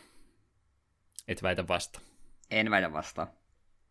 Hyvä. Siinä tämmöinen pieni tiivis selitys siitä, minkälaisesta lähtökohdista ja millä eväillä ensimmäinen Bioshock on aikanaan rakennettu, niin voin siitä pelistä vähän tarkemmin puhua. Ennen kuin sitä tehdään, niin tässä kohtaa olisi varmaan hyvä muistuttaa meidän spoilerikäytännöistä, koska yleensä nämä meidän pelit, mitä on, niin on sen verran vanhoja, että niissä ei yleensä kovinkaan paljon itse tarinan kerrontaa ja muuhun panostettu, niin ei ole kovinkaan usein ollut mitään isompaa spoilattavaa niissä peleissä tai muutenkin tarinat sen verran vähäisiä, että ne on ollut helppo tiivistää noin kolmeen lauseeseen, niin nyt kun on sitten vähän modernimpi peli, se semmoinen, mikä myöskin tuohon tarinaan on paljon panostanut, niin muistutetaan, että me ei haluta kaikkia spoilata.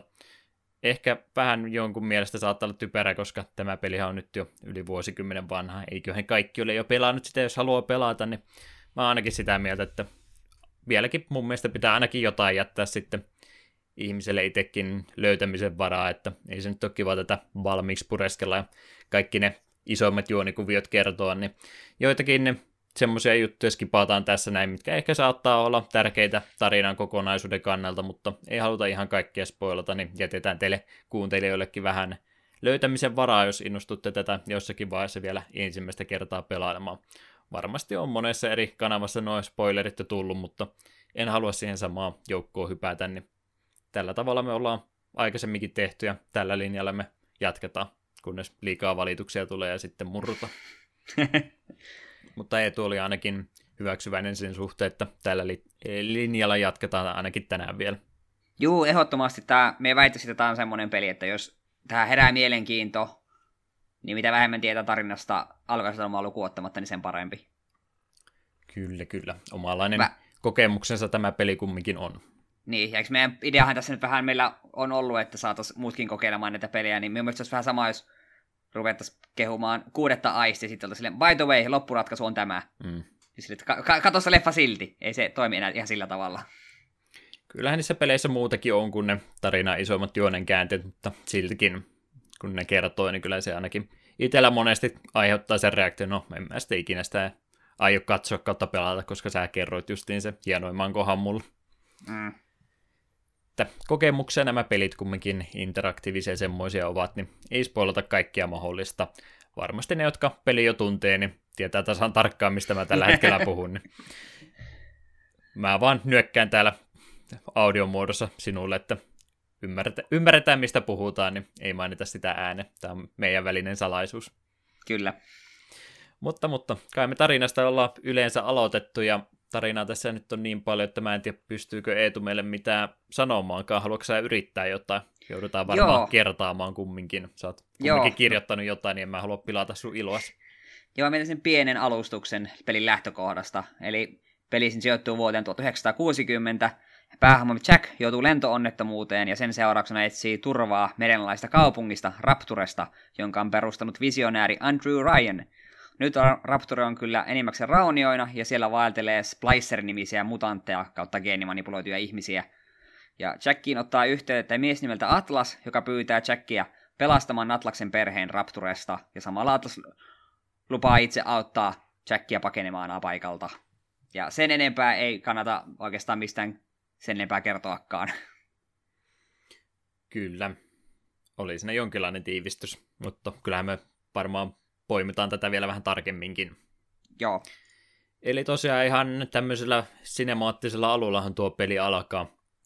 Miten tuo pelisuunnittelu on, niin yleensä se täytyy semmoinen kunnon eh, koukuttava alku olla, että pääsee peliin kunnolla mukaan, ja se on tässä toteutettu tosiaan tuolla tavalla, kuten Eetukin tuossa kuvaili, eli tuommoisella lentokoneen pakkolaskulla muutama lause ehtii tuo Jack päähaamo sanomaan ääneen, mikä on vähän omituista, koska eihän tässä itse pelihahmo puhu juurikaan ollenkaan, mutta kuin ensimmäisen kymmenen sekunnin aikana.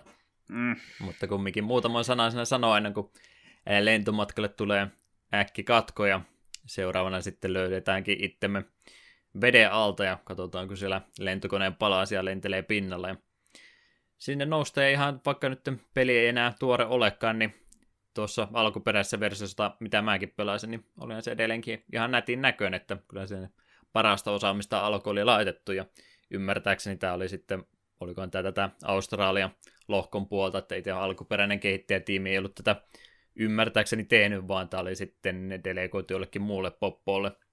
Mutta ihan ajan hammasta on net, netisti kyllä kestänyt tämä alkusegmenttikin, että veden alta nousta ja katsotaan reunioita ympärillä ja ainoa turvapaikka on sitten se majakka, mikä aika tärkeä kiintopiste näissä Bioshock-peleissä on, niin sinne käy check-in tie ja aika laillahan se siinä sitten jo nähdään, että on vähän semmoinen, en sano, että yliluonnollinen, mutta vähän oudon kaltainen, uneomainen ehkä jopa tämä teemo, minkälainen tämä peli on, että jollakin tavalla tietysti perustuu todellisuuteen, mutta semmoiseen fantasiaskifi juttuaan tässä nyt kumminkin on, että ei varmaan tuolla veden alla ole tämmöistä omaa yksi, yksilökuntaansa, tota, yhteiskuntaansa joka on jotenkin onnistunut sitten kokonaisen kaupungin veden alle rakentamaan, mutta on se mielenkiintoista kumpikin fantasioida, että ehkä tämmöinenkin olisi mahdollista. Mutta mut se majakka siinä itsessänsä niin on jo aika erikoisen oloinen. Heti kun sisälle astuu pimeeseen majakkaan, niin siinä on se iso patsaskin, kultainen patsas. Siinä taisi just lukea että ei, ei jumalia, ei kuninkaita, vaan pelkkiä miehiä. Jep. Että se on jo aika semmoinen uhkaavan näköinen vastaanotto, että ei tämä nyt niin kuin tästä arki, arkipäiväiseltä kohteelta tämä majakka ollenkaan näytä. Ja sieltä sitten se tie vie sen tämmöisen, minkälainen tämä nyt sukelluskello onkaan, vanhan Sukelluskello. Mm. Paras sana. Mm. Vanha-aikainen tuommoinen sukelluslaite, niin sillä sitten tie vie sinne Raptoren suuntaan, eli tähän vedenalaiseen kaupunkiin, missä tässä pelissä nyt sitten seikkaillaan. Mutta mut tämmöisiä välikysymyksiä nyt ennen kuin käy nyt ihan kaikki yhteen putkeen läpi, niin ajanjaksoja muuten tämä ympäristö, 60-luku ja tämä tota, tota, kaupunki, mikä tässä on rakennettu, niin eikö se ole enemmän vähän tuonne 40-lukuun kallellansa, niin, niin miten tuo ajanjakso sulle, että nappaako ollenkaan? No, joo, en hirveästi ole ollut tekemisen viihteen muutenkaan, missä 40-60-lukua olisi, mutta mielestäni itse Rapture on toteutettu niin älyttömän hienosti ja lumoavasti, että se niin kuin ohittaa kaiken. Sitä on, siellä on ilo olla. Hmm. Joo, mä oon tosiaan vaan se Infiniten pelannut, mutta samalla tavalla kuin siinäkin, niin tässäkin on semmoinen oma, niin kuin, kun tämä yhteiskunta kumminkin on kaikesta muusta erillään ollut, niin sama juttu tässäkin on, että se on vähän semmoinen vaihtoehtoinen todellisuus tämä kaupunki, missä nyt sitten ei ole ulkopuolella enää ollut vaikutusta, että se on semmoinen omalainen aikakapselinsa se kaupunki, joka ei ole sitten välittänyt muun maailman teknologisista kehityksistä, vaan sitten omaan suuntaansa mennyt. Siinä on semmoinen mielenkiintoinen sekoitus sitä omaa vanhaa ajan tämmöistä uh, Hollywoodia Amerikkaa ja sitten muuta omaa teknologista kehitystä, mitä he ovat siellä sitten itsenäisesti puskeneet etiensä päin. Mutta vedenalainen ympäristö kumminkin kyseessä ja onhan se aika mielenkiintoinen lähtöasetelma. Ei tuommoisia peleissä ainakaan kovinkaan usein tule. Vai onko sulla jotain muita esimerkkejä heittää mieleen? Eipä kyllä nyt mitään. On varmaan joissakin peleissä kanssa jotain veden alaisia tuommoisia kaupunkisegmenttejä, mutta ei nyt tule yhtään mieleen, mikä löysi millään tavalla niin kuin vertoja Rapturelle. Joo, oikein mitään Atlantiksia ja muita ainakaan. Eikä tämmöistä vanha-aikaista kreikkalaista tota, tota, kuvailua on saattanut olla, mutta ihan omaa kaupunkiansa, niin ei kyllä tule tuommoista vastaavaa mieleen. Varmaan ollut, mutta ei itsellä ainakaan pelihistoriassa vastaavia esille tule. Mitä mieltä olet yleensä vedestä? Onko se uhkaava asia? Hukkuminen? Onko nämä asioita, mistä sä näet painaisia jatkuvasti? No, jos silleen sä nyt ruvetaan miettimään, niin jostain syystä, kun tällaisista pitää joskus ajatella, niin hukkuminen on semmoinen tapa, millä missään mies haluaisi kuolla. Tuntuu. Ja pelkäsin lapsena vettä ennen kuin opin uimaan. Hmm. Ja se veden pelko vähän saattoi vaikeuttaa sitä uimaan oppimista. Olen muun muassa kuulemma pelännyt hukkuvani suihkuun. Hmm. Isäni jaksaa muistuttaa kyseisestä tapahtumasta aina välillä. Teillä on tullut aika tota, tota, leveällä linjalla sitä vettä sieltä suihkusta sitten pois. Kyllä. Siellä ei ollut mitään suihkupäätä ollenkaan, vaan se tuli semmoisena isona paineena siellä ulos niin paloletkusta. joo, joo.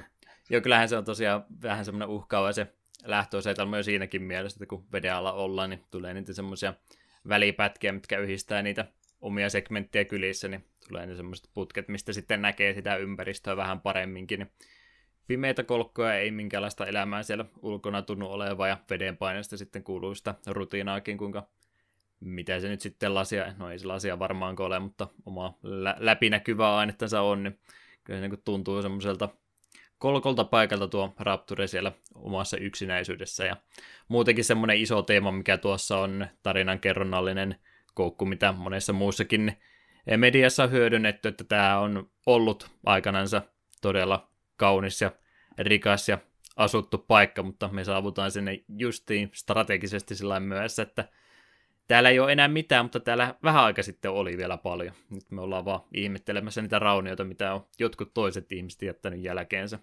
Mm, se on mun mielestä to- aina semmoinen elementti, mikä on ainakin itse aina koukuttaa kovastikin.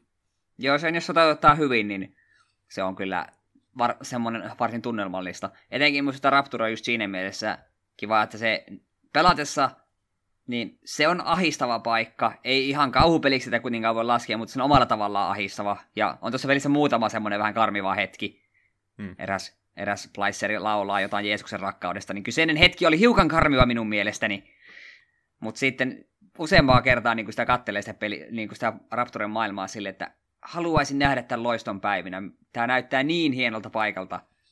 Tai potentiaalia tällä on siis hienoa, että se olisi siistiä nähdä. Hmm ja on semmoinen hyvä kannuste koko ajan jatkaa pelissä eteenpäin, kun miettii, että mitä täällä oikein on tapahtunut, miksi täällä on näin käynyt, ja haluaa ottaa siitä selvää, että kerrotaanko näitä salaisuuksia tässä peli aikana vai ei, niin tapahtuuko se vai ei, niin siitä nyt ei varmaan se enempää, mutta kumminkin niin se kannustaa koko ajan sitä pelimaailmaa siinä tutkimaan enemmänkin. Öö, mitäs mä sitten, meillä on niin paljon tätä materiaalia, vaikka ei meillä muistinpanoja juurikaan ole, mutta mä mietin oikeaa järjestystä näitä asioita käydä läpi, ei nyt ihan puolesta sun toiseen hypitä.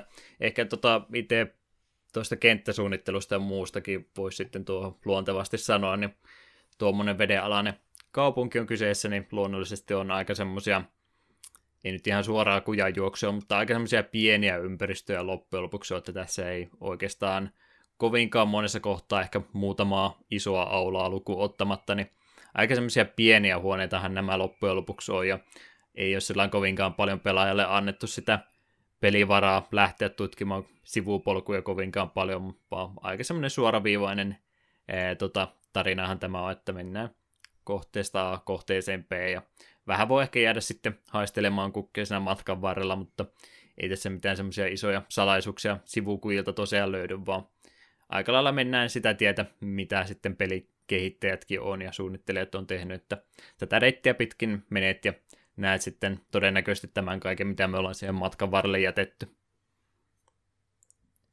Haluaisin verrata kovastikin menneeseen, tai ymmärtääkseni menneeseen, eikö ne purkanut tuolta Linnanmäeltä tämän Vekkulaa tässä ihan hiljattain? Onko? Se? Mä ainakin olin kuullut, että Vekkula-osat oli myyty. Surullista. Siellä on käyty monesti aikoinaan. Haluan verrata tämmöistä pelisuunnittelua tosiaan Linnanmäen vanhaan Vekkula-rakennukseen, että ei, ei siinä hirveästi semmoisia muita reittejä ole kuin se yksi reitti, mitä mennään eteenpäin, mutta omassa rauhassa tahdissa voi käydä ne Vekkula-huoneet läpi siinä järjestyksessä, kun itse Vekkulan suunnittelijat ovat ne aikana kylkeensä laittaneet. Ja nyt siellä istutit mun päässä semmoisen ajatuksen, että Vekkula korvataan Bioshock-teemalla. Mm. Se ei välttämättä ihan lapsille sopisi. Mutta vähän samanlainen idea mun mielestä on itse Vekkulassa aikana ollut jo Bioshockilla, että nähtävää on suht paljon, mutta hirveästi ei sitten kannata katsella sinne kulissien taakse, koska sieltä ei mitään jännää löydy, vaan se on se tarkka reitti, miten tämä on suunniteltu kokevaksi, ja sen, kun kerran interaktiivinen kokemus kumminkin on, niin sen tahdin voi itse määrätä, mutta siltä määrätyltä polulta ei päästä juurikaan poikkeamaan. Jonkin verran se tosiaan rajoittaa tuommoinen vedenalainen kaupunki, että ihan kaikkea ei pysty semmoisia isoja, isoja tota alueita, torialueita tässä esittelemään, vaan aika tarkkoja määrätty huoneen koot, että ei, ei isoja aukeita aakeita tuossa ole laakeita. Onko sulla itse tuosta kentistä ja muusta sellainen sanomista, että tykkäätkö enemmän tämmöisestä ohjatusta kokemuksesta vai kaipaatko sitten open worldia enemmän? No kun se vähän riippuu pelistä, ja ehkä nykyaikana taas open worldia tungetaan vähän liikaa kurkusta alas, niin musta aina välillä virkistävää pelata tällaista. Ei nyt suoranaista putkijuoksua, mutta minä sanoisin, että kun jos sen hoitaa hyvin, niin sitä ei kerkeä silleen niin kuin ajatella. Se ei häiritse. Jos matka itsessään on niin kuin mukavaa, niin se ei haittaa, vaikka se on suoraviivainen. Hmm. Vähän semmoinen huvipuisto ei ollut tosiaan kyseessä, että määrätty reitti on, mutta ei sen sitten ylimääräistä juurikaan sen lisäksi ole laitettu, että kulissit on ympärille nostettu ja niitä sitten kattellaan. Jep. Ja minä sanoisin, että tässä ei myöskään sitten kerkeä missään tulla sen takia niin kuin tylsää hetkeä. Hmm. Kyllä, kyllä. Eihän toi nyt mikään, vaikka nyt ei lähdetä arkkitehtuurista ja muuta puhumaan, niin eihän noin nyt sillä järkeen käy juurikaan tuo Raptoren suunnittelu, että kaikki on niin kuin yhden pitkän tota, tota linjan päässä, että joutuu tämmöisiä hirveitä koukkuja kiertää ympäri, jos haluaa mennä, ja sitten ehkä se yksi central hubi, mistä pääsee alueen valkkaamaan, niin ei se oikeasti toimisi, mutta pelisuunnittelun niin tuohon nyt menee ihan hyvin, että laitetaan tuollain peräkkäin vain kaikki huoneet, ja siitä sitten nautitaan. Sieltä vaan ymmärrä Andrew Ryanin visioita. Sillä on selvä visio, miten Raptoria rakennetaan. Mm. Ainoa oikea tapa tehdä vedenalainen kaupunki. Mistä minä tiedän? Tee itse parempi. se on se automaattinen argumentti, millä nämä kaikki väittelyt voitetaan. Kyllä, kyllä. Tota, tota, mihinkäs me sitten mennään? Haluatko sä valkata? Joku pelihaamo esimerkiksi. Haluatko Pite... kertoa eh. enemmän tai antaa mielipiteesi? Vai luotitko niin. sä siihen, että nyt mennään jälleen mun rautaisella otteella tätä läpi? No jos tämän kerran otan hetkeksi ohjat haltuun ja menen listassa seuraavaan. Joo, ihan vaan sillä, että pidät mut suunnan oikeaan suuntaan, enkä mä lähde omille poluilleni puhumaan niin. Linnanmäen vekkuloista liikaa. Niin, niin aivan. Eli tosiaan, kuten aiemmin mainitsin, Jack hän itsessään ei puhu muuta kuin sinne alkuvideon aikana, niin sen sijaan sitten puhetta tässä pelissä silti kyllä tulee, ja paljonhan siitä tulee juuri tältä ystäväisiltä herrasmilta Atlas, joka on meidän tukenamme ja turvanamme lähes pelin ensisekunneista asti. Atlaksella on vähän oma lehmä ojassa, kun perhe on jumissa ja pelko on kova, että niille käy kohta huonosti, niin sen takia sitten vähän Jackin kanssa vedet, löydään melkein kättä päälle, että sinä otat minua, niin minä otan sinua. Ja tämähän on siinä mielessä sellainen tärkeä asia, että jos on tämmöinen yksi hahmo, mikä puhuu peliaikana paljon, niin se hahmon pitää ensinnäkin olla miellyttävä, ja ainakin jollain tasolla, ja ääninäyttely pitää olla kunnossa, ja minun mielestä Atlas niin kuin, osuu molemmissa niin kuin, maaliin suoraan. Kyllä. Toi, toi. Atlaksen puheet varsinkin tuossa pelin alkupuolella, niin myös tärkeä osa sitä kokemuksen luontia, että ei pelkästään se reitti, mitä käydään läpi, vaan sitten siellä on oikeasti sitten se ihminenkin aika usein sulla jotain puhumassa, että kolkkopaikkahan tuo Raptorin muuten olisi, niin sitä on tasapainotettu sillä, että on sitä puhetta kumminkin tulee. En tiedä, tuleeko se sitten radiokeskusteluna vai millä se ääni sitten pelaajalle läpi menee. Ehkä tätä ei kannata liikaa ajatella, mutta kumminkin, niin kyllähän tuossa sitten puhetta tavalla tai toisella tulee. Ei kovinkaan monelta ihmiseltä, mutta jonkin verran. Jep, ja musta siinä mielessä kiva, että jos Atlasta tässä pelissä olisi, niin sitten periaatteessa kaikki informaatio, mikä Atlasta saataan, niin pitäisi lukea, lukea jostain logeista tai tällaisista, ja sitten peli, pelaaminen vähän niin kuin siihen, kun se vaan jäisi lukemaan pitkää mm. selostusta. Tuossa se voit tutkia paikkoja eteenpäin Atlas sulle samalla niin kuin kertoa tärkeää informaatiota. Kertoo tarina ja info antaa ympäristöstä. Toinen asia, mikä sitten luonnollisesti tuosta eteenpäin, on sitten nämä audiologit, mitkä oli en tiedä oliko tätä ennen, mutta ainakin tämän jälkeen sitten vähintäänkin niin useamman vuoden ajan oli kuuminta hottia, että kaikissa peleissä oli sitten vastaavanlaisia audiologia, eli tässäkin on sitten noita nauhoitteita, mitä nuo asukkaat ja muut henkilöt, jotka Rapturessa aikana asunut, ne jättäneet jälkeensä ja niistä myöskin saa sitten paljon tietoa tuosta peliympäristöstänsä. Ja se myös täyttää sitä hiljaisuutta, kun ei siellä ää, kovinkaan paljon älyllistä elämää siellä Rapturissa näitä tässä vaiheessa ole, niin sitä infoa ja sun muuta ää, väriä tähän juttuun, niin saa kovastikin näillä audiologialla, mitä toisena on aika paljonkin ja välillä sitten niitä vähän harvemmassa on, mutta tämä yhdistettynä tuohon Atlaksen ja muiden ihmisten jutteluihin, niin kyllä tässä sitä puhetta sitten kovastikin on, että ei tässä yksin tarvi semmoista survival horroria pelata, vaan kyllä tässä tosiaan tarinapuolta kovastikin on. Mutta, mutta miten sä tykkäät ylipäätänsä nyt audiologien käyttämisestä muissakin peleissä kuin tässä näin, että oliko ne vähän ylipelattu kortti vai kuinka? No, minusta se alkaa nykyään kyllä niin olla se, että jos niitä ei ole pakko kuunnella, niin kyllä me nähdään poimin mukaan, mutta harvoin niitä jaksan jäädä kuuntelemaan. No, onhan ne ihan mielenkiintoisia selviää niistä vähän, minkälaista ra- elämä Rapturessa on ollut ja tälleensä, mutta ei me enää oikein. Ja nyt kun, kun me muistan kyllä tekalla kertaa, kun pelasin, kyllä me suurimman osan lasin kun nyt me mun poiminut ne mukaan ja ollut, äh, me kuuntelen ne joskus, jos jaksan. Ja se oli kyllä tosi nopsa muutos siitä, kun tämä oli tosi innovatiivinen keksintö, kun tämä muuttui sitten jo about vuoden kahden sisällä, niin on aika kärsimättä tota, ää, isoksi kliseeksi tämä koko audiologien käyttäminen, että muutama teki sen huonosti, niin sitten tästä miellettiin enemmänkin, että tämä on vaan semmoinen laiska tapa tehdä näitä asioita, että miksi mä tekisin tämmöisiä isoja set missä mä näytän, näytän asioita, kun mä voin vaan MP3 pistää gamefileihin sisälle ja kertoa sen vaan audion kautta, että joo, tässä on tämmöistä jotain tapahtunut, että usko mo. Mm. Kyllä metsä enemmän silti suosin audiologeja kuin niitä, mitä esimerkiksi vanhassa Resident Evilissä ja näissä oli näitä luettavia dokumentteja. No on se parempi ääneen kertoa, kuin pysähtyä lukemaan sitten jotain tekstiä pieneltä resoluutiolta. Jep. Siinä mielessä kyllä askel ehdottomasti eteenpäin. Se vähän menee tuossa, jos nyt ruvetaan oikein yksityiskohtaisesti käymään, niin mieluummin mä nyt tässä otan kuin myöhemmin, niin välillä sitä audiologia tulee vähän turhankin paljon, että saattaa olla Atlas sulle puhumassa samaan aikaan, kun pöydällä on rinnakkain kaksi audiologiaa, niin et sä niitä kaikkia kolmea pystyy yhtä aikaa kuuntelemaan, ja ei mulla ainakaan ikinä semmoista tilannetta tullut, että pakko mun on nyt on kuunnella toinen, niin mä rupean niitä jostain menun kautta soitattamaan uudestaan, että ei todellakaan, että välillä niitä oli ehkä vähän tiuhankin, turhan tiuhan tahtiin pistettynä. Mm, jep. Liika on aina liikaa. Jep, ja sitten just, just tuo, että kun laitat, ot, ot, löydät audiolle laitat sen soimaan, niin mulla on koko ajan niin semmoinen fiilis päässä, että nyt kohta kuitenkin Atlas tai Ryan yrittää ruveta puhumaan minulle, kun me sitä, ja sitten ehkä, me, ehkä muuta menekin ohi joku tärkeä dialogin pätkä, niin niin. Melkein pitäisi sille, siinä mielessä melkein, jos löytää audiologi, niin melkein pitäisi nököttää paikalla ja kuunnella sen, ja pienintikään riski, että menee jotain niin kuin ohi.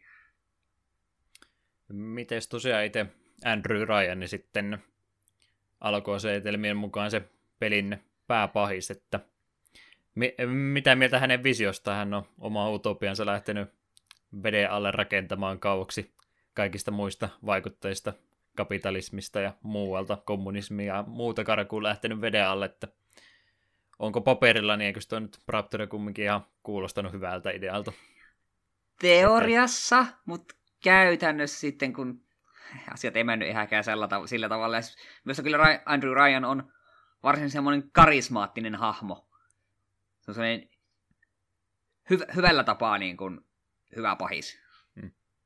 Joo, ihan, no en tiedä, mitä pahiksin tulee, niin hyvä pahis joo, tai ok pahis jotain siltä väliltä, mutta kyllä se kumminkin Andrew Ryan se värikkäin hahmo ja monipuolisin, monivivahteisin hahmo tässä pelissä, ainakin omasta mielestäni ehdottomasti on.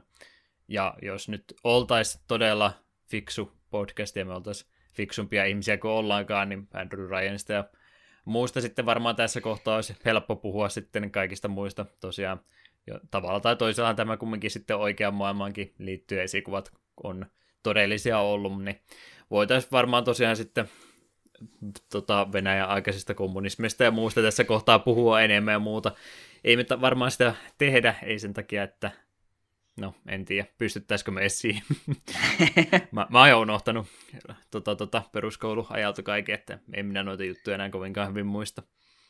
Mutta mut kyllä siis tosiaan Andrew Ryanista ja muuten pystyisi kovastikin puhumaan, ja jos tosiaan oltaisiin oikein, oikein, oikein kovasti aikaa jätetty, ja meillä olisi oikein kunnon iso poppo tässä pöydän ympärille tota, kertyneenä, ja oikein sitten kunnon väittelyt saataisiin aikaiseksi, niin ei me nyt ihan sille tielle lähetä. Siihen pystyisi, mutta me ei ole tämmöiseen varustauduttu, niin YouTubesta kumminkin mä olin vinkki vinkkinä tuonne meidän Discordinkin laittanut, niin joku on tehnyt ihan tuommoisen reilun kaksituntisen videon eh, Biosokin filosofiasta, että mistä Andrew Ryani on oikein tullut ja kaikesta muusta Rapture olemassaolosta ja muusta, niin hän on tehnyt tämmöinen Love, Life and Anarchy-niminen kanava, niin on paljon vaivaa ää, tehnyt se, että on kaikkea tämmöistä Ayn Randin, mitä hän on aikanaan kirjoittanut kirjallisuutta ja muuta, niin hänen kirja- kirjallisuutensa vertaa biosykin kehittämistä ja muuta, että mistä nämä teemat oikein on tullut, niin nämä ovat semmoisia hyviä puheenaiheita, mutta myönnettäkö, ettei me nyt oltu, oltu ihan näin syvällisesti menty tämän kanssa. Me vaan ollaan tyhmiä ihmisiä, me pelataan videopelejä eikä me mistään filosofiasta täällä puhuta, niin tästä pystyisi, mutta ei sitä tehdä, niin korkeintaan ohjataan nyt tällä kertaa eteenpäin, että jos haluatte asiasta lisää tutkia, niin se on kyllä ihan mahdollista, että monivivahteinen hahmo Andrew Ryan muutenkin mun mielestä koko peli, niin kokonaisuudessa varsinkin ympäristönä Raptore on ihan semmoinen mielenkiintoinen kohde, että jutuista pystyisi enemmänkin ää, asiaa keksimään, mutta mennään mieluummin nyt eteenpäin ja puhutaan sitten kaikista muusta, että pysytään kutakuinkin tässä meidän aikamäärässämme, ettei nyt ihan yli kolmen tunnin mennä. Sopiiko näin? Tehdään näin. Käyhän tuo. Äh, splicerit oli Eitukin tuossa mainitsi, oli ne pahikset tässä näin. Ja mitäs ne splicerit nyt ylipäätänsä on? Ne on ihmisiä, jotka on pikkusen liikaa nautiskellut tuota mysteeristä Adamia, josta ehkä puhutaan kohta vielä vähän lisää. Hmm. Ja sen johdosta ovat sitten vähän mutatoituneet ja samalla ihan tulleet kyseistä aineesta riippuvaisiksi, niin ovat hiukan arvaamattomia ja ihan kevyesti väkivaltaisia. Että vähän niin kuin zombeja, mutta ei kumminkaan. Joo, sanoisin, että vähän uhkaavampia, kun ne selittelevät, kuten aiemmin mainitseman Jeesuslaulaja ja kaikki muut, niin niiden puheet ovat varsin häiritsevä settiä. Siellä välillä tulee semmoinen fiilis, kun menee käytyä pitkin, sitä kuuluu Splicerin sekopäistä selitystä, niin siinä ottaa ase jo valmiiksi vantana, että kohta taas mennään. Kyllä ne omalla tapaa tosiaan zombeihin rinnastettavissa on, että ihmisiä on ollut, mutta nykymuodossa ne on kumminkin sen verran mutatoutuneita ja muuta, että ei jää paha mieli niitä sitten ampua siinä tohjoksi. Sehän se on paras tapa viholliset aina peleissä suunnitella. Jep. Mutta joo, se on se Adami varmaan sitten, joka me siihen voi suoraan hypätä, niin on se syy, minkä takia tähän tilanteeseen ollaan päädytty, että jotain tämmöistä yliluonnollista tässäkin pelissä täytyy olla, ja se on sitten tuo Adamin olemassaolo, mikä ei varmastikaan mihinkään raamattuun viittaa tai muuhun isompiin asioihin, mutta Adamiksi on kumminkin nimetty tämä tämmöinen substanssi, mikä kaiken tämän mahtavan tässä pelissä aiheuttaa, kaikki nämä plasmidit ja muut, niin on tavalla tai toisella niin sitten tuohon Adamin liittyvä. Mitenhän se oli tuossa pelissä ylipäätään selitetty, että mistä se Adami tuli, että se oli jotain tämmöisiä vedenalaisia otuksia, oliko ne ihan niin kuin etaaniksi sanottiin vai mitä, mutta joku tämmöinen luonnollinen aineshan tuo oli. Joku ja, semmoinen, joo. Ja ymmärtääkseni tosiaan se, että huomattiin, että tämä Adam-niminen aine, miksi ne se ristini niin oli semmoista oikein mahtavaa ainetta, mikä sitten pystyi tosiaan niin kuin noiden solujen rakennetta ja muuta ohjelmoimaan uudestaan ja parantamaan isojakin tota, tota, raajarikkoja ja muuta, ja sen takia sitten todettiin, että mehän ruvetaan tätä Adamia keräämään enemmän omiin tarkoituksiin, ja se oli sitten varmaankin se Rapturen tuho isoin aiheuttaja, kun ruvettiin ihmisille vähän tämmöisiä yliluonnollisia voimia Adamin avulla antamaan. Ja lopputulos on tämä, missä pelaaja nyt sitten joutuu ympäristössä tuhoja tutkimaan, että voimaa annettiin tavallisille kansalaisille paljon ja ei siinä hyvin käynytkään sitten. Jep. Kyllä, kyllä. Mitäs Adamista muuta? Ketkä sitä Adamia tuolla sitten viimeisiä rippeitä keräile? Joo, eli varmaan ne asiat, mikä kaikki tästä pelistä tietää, niin on Little Sisterit, tällaiset, en muista millä tavalla nämä Little Sisterit oli myöskin, oliko niihin itse asiassa käytetty Adamia vai mitä niille on tehty, mutta... Joo, ne oli, nämä, ainakin tämä peli mun mielestä se liitti tänään, tota, tota, pienet tytöt oli niitä parhaita kantajia tuolla tuolle tota Adamille, että niitä pystyttiin sitten näiden pienien tyttöjen avulla niin keräämään enemmän. Jotenkin näin se meni. Joo, ja koska ne on tietysti vähän alt- alttiita sille, että niiden kimppuun käydään, niin niitä suojelee sellaiset sukelluspukuihin pukeutuneet helvetin isot uhkaavat heput nimeltä Big Daddy. Niitä ei kannata suututtaa, siinä käy huonosti. Eli ne, jotka siinä pelin kannessakin näkyy se semmoinen metallinen sukelluspuku ja iso ikkuna niillä pään kohdalla ja poranterä toisessa kädessä. Jep. Niistä jotain.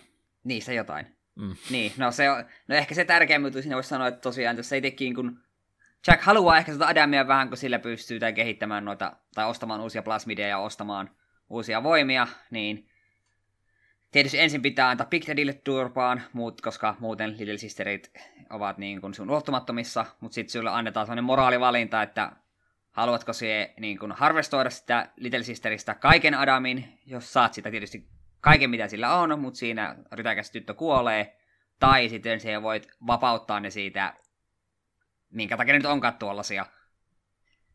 Silloin saat vähemmän Adamia, mutta työt jäävät henkiin tästä. Ja eka kerta, kun sulta valinta tulee vastaan, niin eräs hahmo sulle sanookin, että tavalla tai toisella me pal- palkitaan sut siitä, että sie et tapaa, tapaa näitä Little Sistereitä.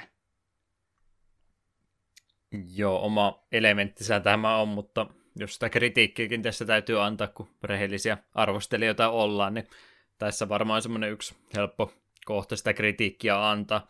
Ainakin yksi, mitä tähän ajan jakson peleistä, niin semmoinen asia, mikä mua eniten peleissä ärsytti, oli just nämä tämmöiset muka tärkeät moraalivalinnat. Ei, niin, moraali nyt on kumminkin semmoinen aihe, että ei sitä voi jakaa, että hyvä ja paha. Tämäkin on nyt sitten aika lailla tämmöinen valinta, että joko tai, ettei tässä nyt oikein mitään välimaan ratkaisua ole olemassa, että joko sä teet sen hyvän ratkaisun, sä oot mukava ihminen, tai sit sä oot Hitlerin toinen tuleminen, että ei tässä oikein pelivaraa ole pelaajalle annettu. Ja ymmärrän mä toki, että johonkin se täytyy sitten rajoittaa tuota pelin skaalaa, ettei nyt voi antaa semmoista, tulee tämmöinen moraalikysymys, ja sun täytyy sitten antaa joku 12 sivun esse, että miten sä käyttäytyisit tässä näin, niin ymmärrän, että ei sitäkään voi tehdä, mutta en myöskään tykkää siitä, kun tähän aikaan peleissä oli kovasti justiin näitä, että otatko sä tämän sinisen vastauksen vai punaisen vastauksen.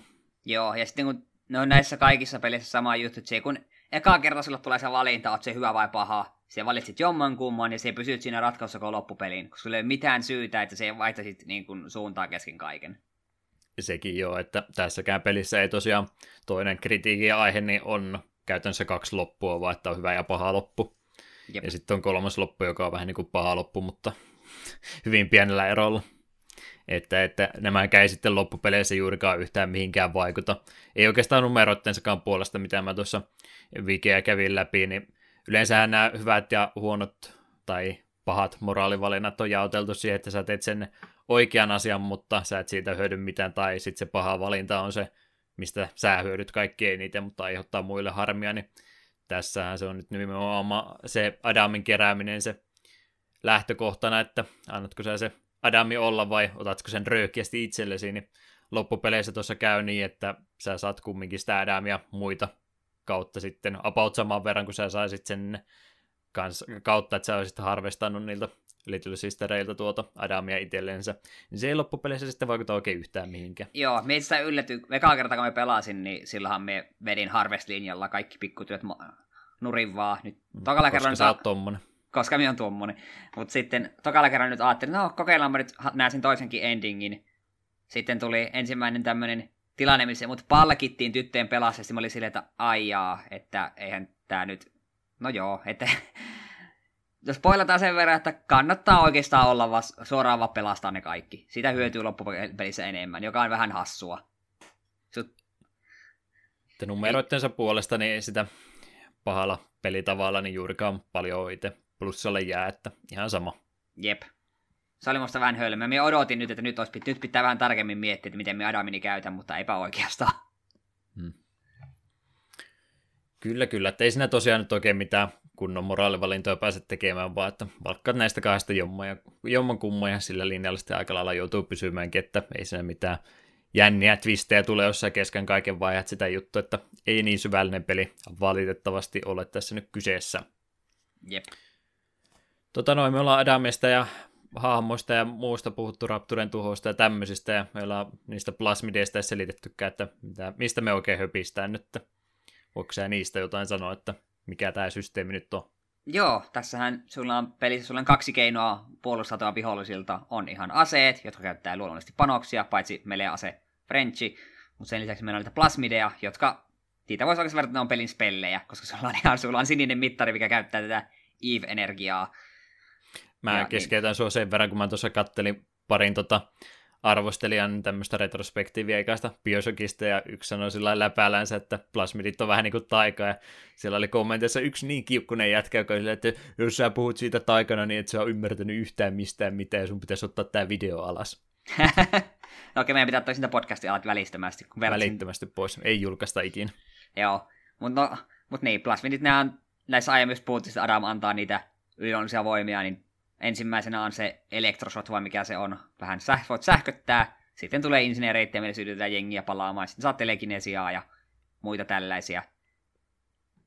Et niin, ja niitä eri, sitten... eri tapoja tehdä vahinkoa. Jep, osa, osa niin kuin se löydät, ja sitten nämäkin plasmidit oikeastaan jaetaan kahteen luokkaan, että on niitä just näitä hyökkäyksen käytettä, sitten on näitä passiivisia gene tonikkeja, kun, eikö se on gene tonikkeen nimellä?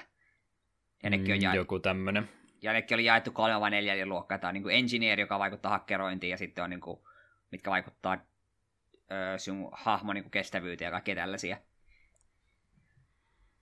Kyllä, kyllä. Eli taika. Taika, taikuutta. On, on se taika. Ei tässä nyt voi vastaankaan, että taikaa tämä on. Taikoja ja puffeja. Mm, ehdottomasti. Niillä saadaan millä. Joo, se on just nämä plasmidit tuo sitten omaa väreä tähän itse toimintaan tässä pelissä, että ei ole sitä peli, ei perinteistä räiskintää pelkästään, vaan sitten on näitä muitakin abiliteja, että saadaan vähän väriä tähän peliin lisää. Niin, niin, niin. Eikä niistä nyt se enempää. Mä aika, aika kovasti sillä pelkällä sähköllä menin, koska se oli ihan mukava semmoinen stunni, plus sitten sai rauhassa täädätä ja päähän ampua. Että muilla sitten oli vähän tiettyjä kohtia, missä niistäkin hyötyjä toki oli, mutta näin vakioina, niin kyllä mulla sormi yleensä oli siinä päällä, että sähköä ensin ja sitten muuta. Joo, sillä ja sitten insinööreitille itse aika paljon. Sekin oli hyvä, mutta ne aina lähti sitten juoksemaan karakuun, kun ne oli tulessa. Miksi ne voi jäädä paikalle? Niin, kehtaavatkin juoksa, kun mm. oot tulessa. Minä ainakin seisin ihan kiltisti paikalle, ne odotus minut ammutaan. Ja, Todellakin. Ja onhan tuossa useammalla käyttötarkoituksessa, just se telekineesi avulla, niin voit vihollisen granaatin napata ilmasta heittää takaisin. Käytin sen yhden kerran, kun piti. Sen jälkeen en meistä ikinä ole käyttänyt. Se on, on se mulla ollut niin vaihtoehtona, mutta en ikinä sillä hetkellä ajattele, että nappaanpa tuon. Insinööreistä sekin täytyy ehdottomasti mainita. Mä sulle kerroin, että mä olin tätä tosiaan aikaisemmin pelannut kertaalle, mutta mä olin jäänyt omituisesti jumiin, että mä en ymmärtänyt, mitä tässä pitää tehdä, ja mä olin juossut kartan mukaan sinne, mihinkä piti mennä, ja en vaan ymmärtänyt, mitä tässä pitää tehdä, ja siinä oli tosiaan ollut se yksi kohta sitä jäätä, ja mä todella tajunnut, että se insinööreitellä sulatetaan pois, niin sen takia oli vuosia sitten jäänyt peli about ensimmäisen puoleen tuntiin, kun mä en päässyt tästä ylitse pääsemättömästä jääesteestä ohitte millä. Aa, aivan. Ei se selittänyt, että sen voi sulattaa. Se on kyllä totta. Me en mitään itse kanssa, kun pelasin, niin me olin, no mihin kanssa pitää mennä. Sitten me rupesin miettimään, että me saa just insinööreitä, jos kun tällä käyttää johonkin. Mutta ei tosiaan peli ei sanonut erikseen. Yleensä, niin, no nykypeleissä pitäisi kyllä odottaa, että peli ottaa sut kahden sekunnin jälkeen sinun kädessä kiinni, että kato, te menet tuonne ja teen näin. Hmm. Heti kun peli vähän luottaa, että kyllä se ymmärtää, niin minä jäin jumi. Nykypelien pilaama. Hmm. Mutta joo, kun plasminit mainittu, niin noista aseistakin voisi sen verran sanoa, että sieltä löytyy hyvin perusmeiningillä on se melee wrenchi, sitten on pistooli, konekivääri, haulikko, granaatin heitin. Siihen asti olen pelannut, tuli, tuleekaan siltä vielä lisää, en siltä muista. Niin, raketin sieltä tota ihan lopussa, niin siellä tuli sitten niitä omia panoksia niille Joo, niin totta. aseille, mitkä oli kyllä aika harvas, että niitä ei yleensä muuta kuin Big Daddyihin kannattanut käyttää, että muuten ne tuntui vähän hukkaan menevä. Mm, on armor piercingia ja antipersonellia ja tämmöisiä. Shock, ja shock shellia taisi olla haulikkoa. Liekiheittimen sanoitko sä? Ai niin, jo liekiheitin totta. Siihen on ruvennut samoja panoksia, mutta me en ole sitä vielä löytänyt. Olen siinä mm. vaiheessa peliä.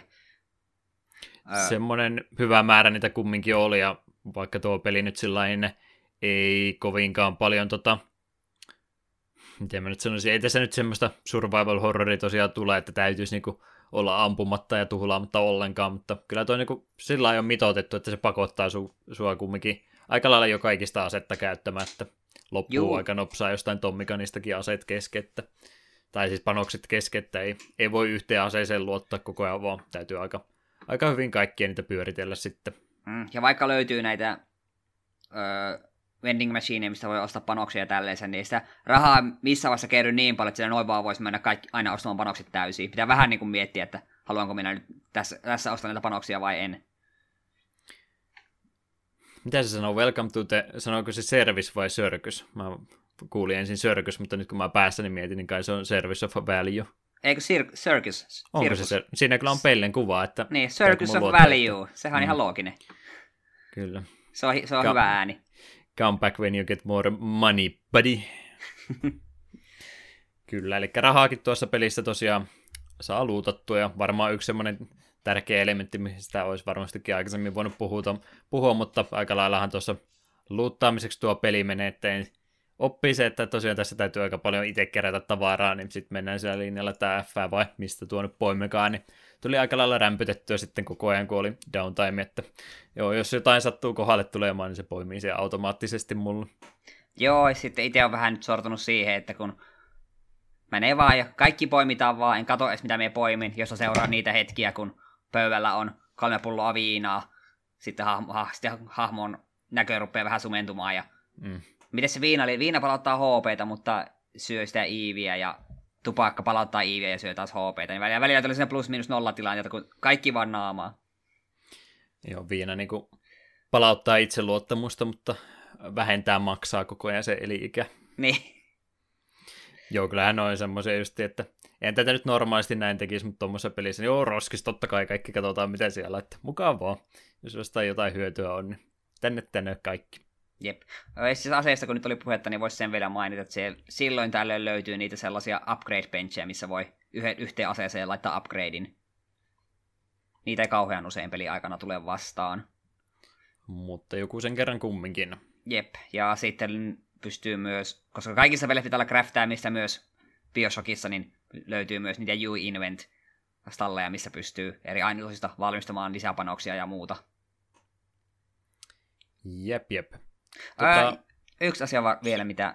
Yksi vain. No itse ainakin kaksi asiaa. Saa yksi, tulla niin monta kuin haluat. No yksi lukee tässä meillä listalla, mutta toinen ei. Nimittäin se, että sitten hän siinä kohtalaisen alkupuolella saa sen kameran. Sillä kun napsii vihollisesta kuvia, niin saa niissä researcheja, mitä enemmän paremmin on tutkittu vihollisia, niin siihen saa niin damage-bonuksia ja Spider Splicerilta saa niitä, pystyy harvestaamaan noita, niiden jotain elimiä, jotka toimii käytännössä medkitteinä. Hmm. Että kannattaa sillä räpsiä kameralla kuvia, vaikka Big Daddy olisikin työntämässä porasun naamaa. Joo, ja sillä kameralla tulee yhdessä bossissakin aika iso merkitys, että sitä täytyy käyttää sitten pakostikin, että ei ole pelkästään vaihtoehtoinen asia. Mm. Kyllä, tota, aseista ja muusta niin yksi tota, semmoinen mielenkiintoinen, varsin irralliselta tuntuva elementti, mutta kumminkin hakkerointi. Joo, sitä, siihen olin tuossa seuraavaksi. Tota noin, niin hakkerointihan tämmöisissä peleissä täytyy aina ilmeisesti olla tavalla tai toisella, niin niitä hakkerointiminipelejäkin on aika monenlaista, ja jos mä nyt mietin, että miten tuo to- tosielämän hakkerointi tapahtuu, niin en mä kyllä kuvitellut sitä, että se on Pipe Dreams, se on hakkerointi, että Pipe Dreamsia kun on hyvä pelaamaan, niin hakkerointikin onnistuu, että pystyy turretit ja kaikki muut itsellensä puolellensa käännettämään, jos Pipe Dreamsissa oot hyvä. Nimenomaan. Me en tiedä, mitä sieniä siellä ollaan 2Klla syöty kunnollisesti. Millä mistä me tehdään hyvä hakkerointi minipeli? Joku on läpällä heitänyt Pipe Dreams. Sillä me mennään. Mm. Joo, olin ymmärtävinä, että tämä oli ilmeisesti joku korvaava elementti. Tässä oli joku muu mekaniikka alun perin suunniteltu, mutta ne oli sitten luopunut siitä ja heittänyt tämän vaan siihen tilalle. Ja siltä se vähän vaikuttaa, koska se ei niin yhtään tähän muuhun pelin sovi, että muuten nautitaan tästä pelin etenemisestä tasaisesta tahdista ja sitten pysytään pelaamaan Pipe Dreamsia välillä, niin on se aika omituinen. Joo, ei se nyt paljon ole pakko ikinä tehdä, mutta kyllä se auttaa elämää, jos niitä kameroita ja kaikkia mahdollisia häkkää. Välillä kyllä tuli niitä tilanteita, että ah, me vaan buy outtaan tämän, koska minä en nyt jaksa. Mm. Ehdottomasti. Ja mä olin onneksi Pipe Dreamsia pelannut niin paljon, että eihän tämä mua haitan. Niin, ei se muuta, mutta sitten kun tulee ensin tuon, tuon kameran hakkeroit, sitten heti siinä vieressä on tuo turretti, senkin hakkerit tiperää, ja sitten siinä on vielä seifi, mikä pitää kanssa hakkera, niin tulee vähän semmoinen, että ei, nyt oikeasti, haluan välillä ampuakin jotakin. Hmm. Kyllä, kyllä. Pelimekaniikasta jo ollaan aika paljon käyty läpi, ja kenttäsuunnittelustakin tuossa puhuttiin, kun sanottiin, että tämmöisiä aika kapeita ja yhte, yksisuuntaisia reittejä tuossa on. Tarviko hirveästi backtrackingia harrastaa korkeintaan silloin, kun tota, missasit jotain, mutta eihän tuossa mun mielestä yleensä ollut kovinkaan montaa tilannetta, missä oli pakko mennä takaisinpäin. Kyllä se aika yksisuuntaista pelaamista oli. Niin, välillä saattoi tulla just semmoinen, että hei, että et päästä tästä ovesta. No just se tyyppi, joka käskee sinun hakea kamera ja nappaamaan kolme, kolme Star Spider Splicerista kuvan, että otapa niistä kuvat ja tule takaisin. Mutta silloinkin niin ei se ollut pitkä matka. Mm. onneksi aika vähän backtrackingia tuossa joutuu harrastamaan. Jep, ja siinä mielessä just kiva, kun tuo pelihan on per, periaatteessa niin jaettu ihan suoraan kenttiin. Siinä tulee latausruudut kenttien välissä, ja, ja aina kun se avaat menuun, niin näkyy, että kuinka monta Little Sisteria on vielä löytämättä tässä kentässä ja niin poispäin. Niin se on siinä mielessä kiva, että ei voi tulla semmoista tilannetta, että, se, että hmm, pitääköhän mun backtrackata noin kauas. Ei, sun ei tarvii. Aina pitää, pysyt aina sen kentän rajojen sisässä, niin siellä pitäisi olla kaikki, mitä siellä tarvitset. Mm. Ja kartasta yleensä näkee, että mihinkä sitä pitikin mennä. Jep, ja harvoinpa tuossa eksymään pääse. Jep, siinä oli semmoinen kiva nuoli, mikä on ylhäällä näyttää, missä suuntaan menet. Ja sitten myös löytyy kartalta, ainakin tuossa pleikkariversiossa kolmiota painamalla, niin saat niinku vinkin, jos oot ihan pihalla, että mitäköhän minun pitäisi tehdä. Okei, se oli varmaan lisätty jälkeenpäin. Joo, ja, mutta mitä me parissa kertaa huvikseen katsoin, niin ne on ollut aika simpeleitä. Ei Joo, ei, ko- tässä, mit- ko- ei tässä mitään pusleja sinänsä ole, että... Jep. Ei mitään tuommoisia vaikeuksia, hidasteita sulla pistetty. Jep. Hyvä. Miten tuon vaikeustason kanssa? Mulla oli semmoinen feeling, että oli, en tiedä oliko liian helppo, mutta helppo tuo kumminkin oli. Ei tuossa ainakaan itselle mitään semmoista vaikeita vastaan tullut helttiä on nimittäin aika runsaasti. Sä saat niitä heltin palauttavia itse, mitä se yhdeksää asti, että hankala tuossa on kuolla, ja jos onnistut silti kuolemaan, niin niitä vitakammioita, mitä tuossa pelissä on, niin ne on semmoisia automaattisia tallennuspisteitä tai checkpointteja, että kun siinä sitten jatkossa sen jälkeen kuolet, niin sä siellä Vita Chamberissa sitten herät eloon ja pääset siitä jatkamaan, niin ei tarvi edes quick savea ja quick loadien kanssakaan semmoista jatkuvaa tanssia tehdä niin kuin yleensä tuon, no ehkä ei tuo aikaisessa enää, mutta ainakin 90-luvun lopu FPSissä muista, niin muistan ainakin itse kovasti, että aika ahkeraan sitä piti itse sitä quick savea loadia harrastaa, koska henki lähti niin nopsaan pois ja ei viittinyt aina aloittaa kenttää alusta, niin tutuksi ainakin ennen mulle tuli ja tavaksi muodostunut, että tulee aika paljon itse automaattisesti tallennukset hoidettua, mutta tuossa mä en kokenut sitä tarpeelliseksi.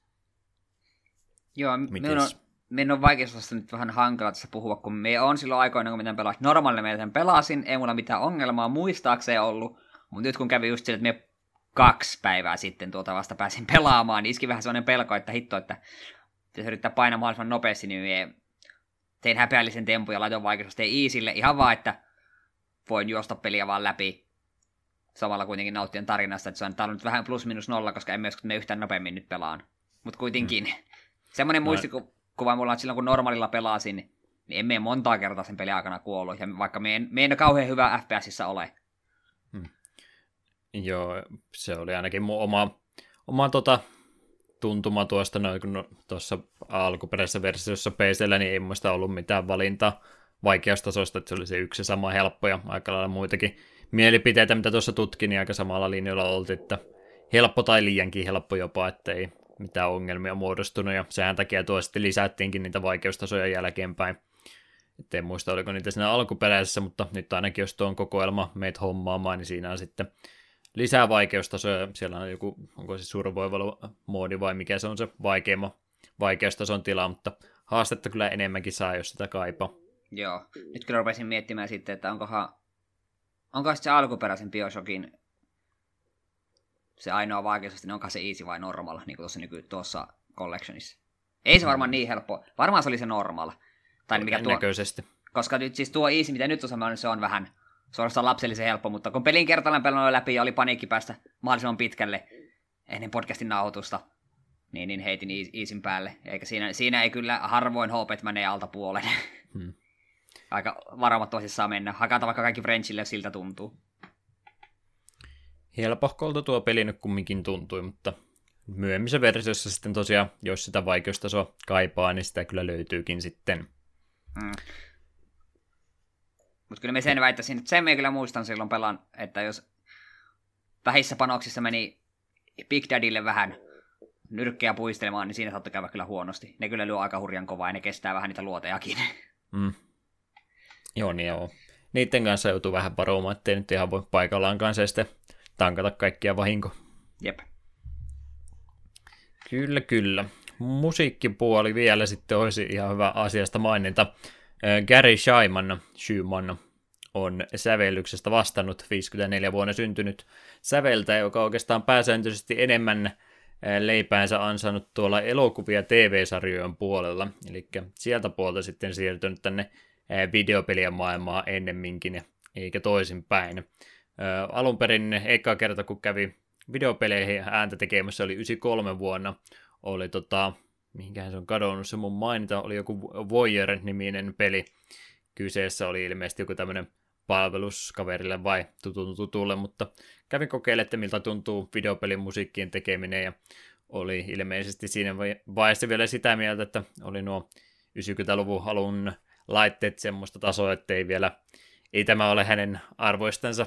Ruveta tässä vaiheessa vielä videopeleihin musiikkia tekemään, mutta mieli sitten muuttui myöhemmin tuossa 2005, kun taisi olla tuo Destroy All Humans eka kerta sitten tuon tauon jälkeen, kun kävi videopelimusiikkia tekemässä, niin oli sitten teknologia mennyt enempää ja eteenpäin ja myöskin videopelin musiikkien arvostus ihan eri tasolla kuin se aikanaan se oli, niin sen jälkeen on sitten enemmänkin videopelimusiikkia tehnyt. Muun muassa Dante's Infernosta löytyy ja Middle Earth-peleistä tuo Shadow of War ja ilmeisesti se lisää tai jatko-osaakin, mikä tuossa tuli, minkä mä nyt ehdin unohtamaan, mikä se oli. Shadow of War on jat- lisäosa, tai jatko-osa. Shadow of, Mor- osa. Shadow of Mordor. Mordor oli se, se oli niin päin. Shadow of War oli se, missä oli tota, tota, lootboxe. Kyllä. Se on ainoa, mitä sitä varmaan mieleen sitten jääkin. Ja Sterling oli kiukkunen siitä. Kyllä. Joo, toi musiikkimaailma, niin huomaa kyllä, että on tosiaan enemmänkin sitten ollut, ollut hänellä sitä kokemusta muiltakin aloilta kuin pelkästään videopelien puolelta. Niin mä ehkä jakaisin nämä, tämän pelin musiikit kolme lajia. On sitä aistavaa viulumusiikkia, kuulostaa se yleinen efekti, kun on isoja hämähäkkiä, kun viuluja vingutetaan, niin se on yksi osa. Toinen osa on sitten vähän surullinen, melankolinen, hidastempoinen pianomusiikki, mitä soitetaan, ja sitten on sitä vanhaa ajan musiikkia, mitä välillä kuulee radion kautta, niin ne oikeastaan ne kolme elementtiä, mistä tuon pelin soundtrack muodostuu. Mikä noista kolmesta oli eniten sun miele? sanoisin, että se aistava viulumusiikki on tuon pelin teema ehkä sopivin. Se on se yleisin, mitä käytetään, josta toimintakohtauksiakin tulee, niin sen tyyppinen musiikki yleensä soi, että muu on sitten vähän semmoista tunnelmaa luovaa musiikkia, mitä on vähän hiljaisemmissa hetkissä.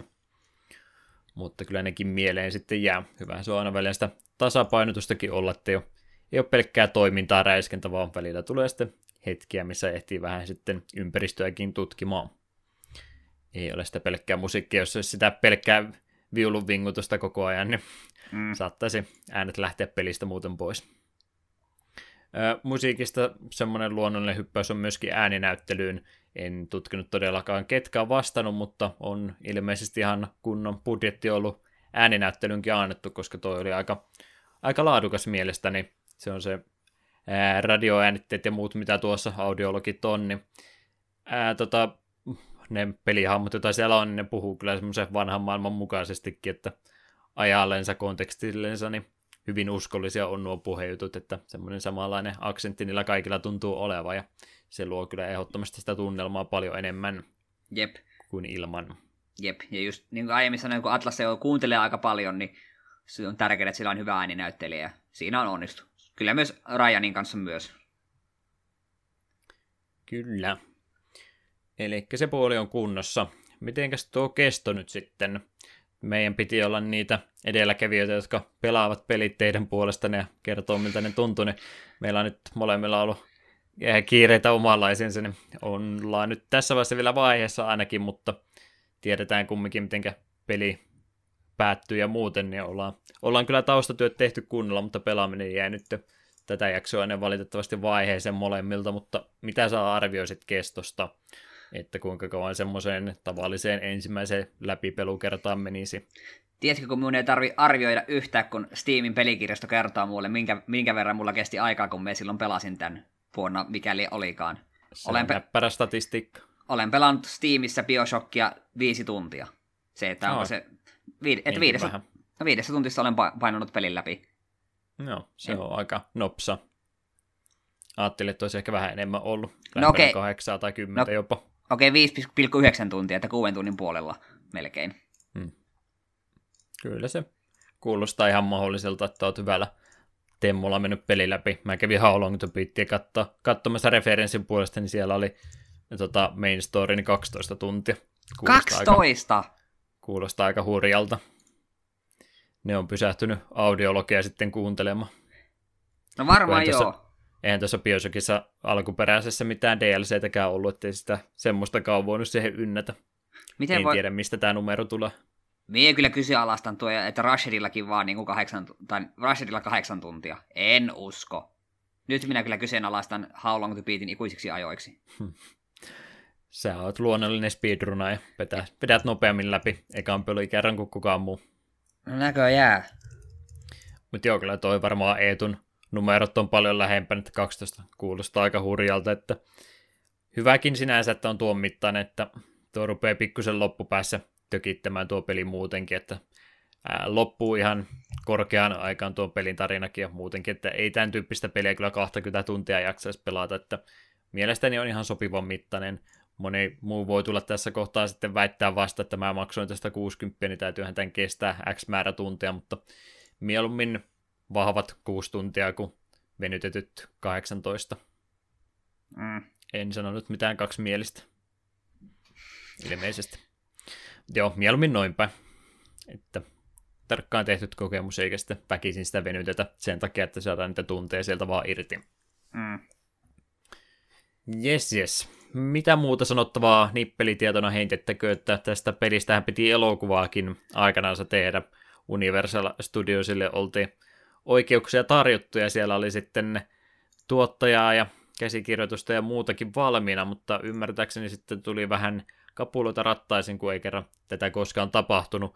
Pari ongelmakohtaa oli, että budjetti oli aika korkea, 200 miljoonaa, mikä olisi niin kuin ollut ehkä mahdollista, mutta siihen aikoihin oli sitten muitakin tämmöisiä floppeja, isomman budjetin floppeja, ja se sitten herätti vähän kyseenalaistusta, että kannattaako nyt noin arvokasta leffaa tehdä, ja toinen oli sitten se ikäraja, tuo kumminkin M, eli Mature-peli on, niin haluttiin myöskin samanlaisena sitten elokuva tuottaa kuin itse pelikin oli ikärajojensa puolesta. Universali olisi ymmärtääkseni halunnut sitten 13 sitä pudottaa, ja Levin sitten totesi itse tuo ohjaajakin, joka siinä, en nyt valitettavasti muista kuka siinä oli laitettu, mutta totesivat, että ei kyllä halua tehdä että oman visionsa mukaan eikä suostua sitten itse elokuvastudion vaatimuksiin, niin budjetti plus sitten tuo ikäraja oli ilmeisesti ne kaksi isointa syytä, minkä takia se peli ei sitten koskaan elokuvan muotoa muuttunut. Enkä mä tiedä, olisiko se välttämättä edes tarpeellinen ollutkaan, koska tuo niin elokuvamainen peli on muutenkin, että en mä ymmärrä, mitä siitä irti enempää saisi elokuvan muodossa. Korkeintaan ihmisille, jotka on kuullut pelistä, mutta ei pelaa pelejä, niin kannattaako mm. niille nyt tehdä elokuvaa välttämättä? Niin. Enpä usko. Öö, muuta pelitietoa onko sulla mielessä, mitä haluat heittää ympäripyöreitä sanottavaa pelistä, mitä jäi mieleen? kelpaako tuo? Se oli erittäin ympäripyörätä jo, en saanut mitään selvää siitä. Tota, mulla oli ehkä muutama valituksen aihe sitä PC-versiosta. Mähän silloin valittelin aikaisemmin, että oli toi ö, hiiren kanssa vähän omituinen. En tiedä, onko toi sitten tehty se alkuperäinen versio, niin konsoliversiot edellä vai mikä, mutta mä en vaan onnistunut saamaan tota, itse pelin kautta niin mielestä hiireherkkyyttä ollenkaan.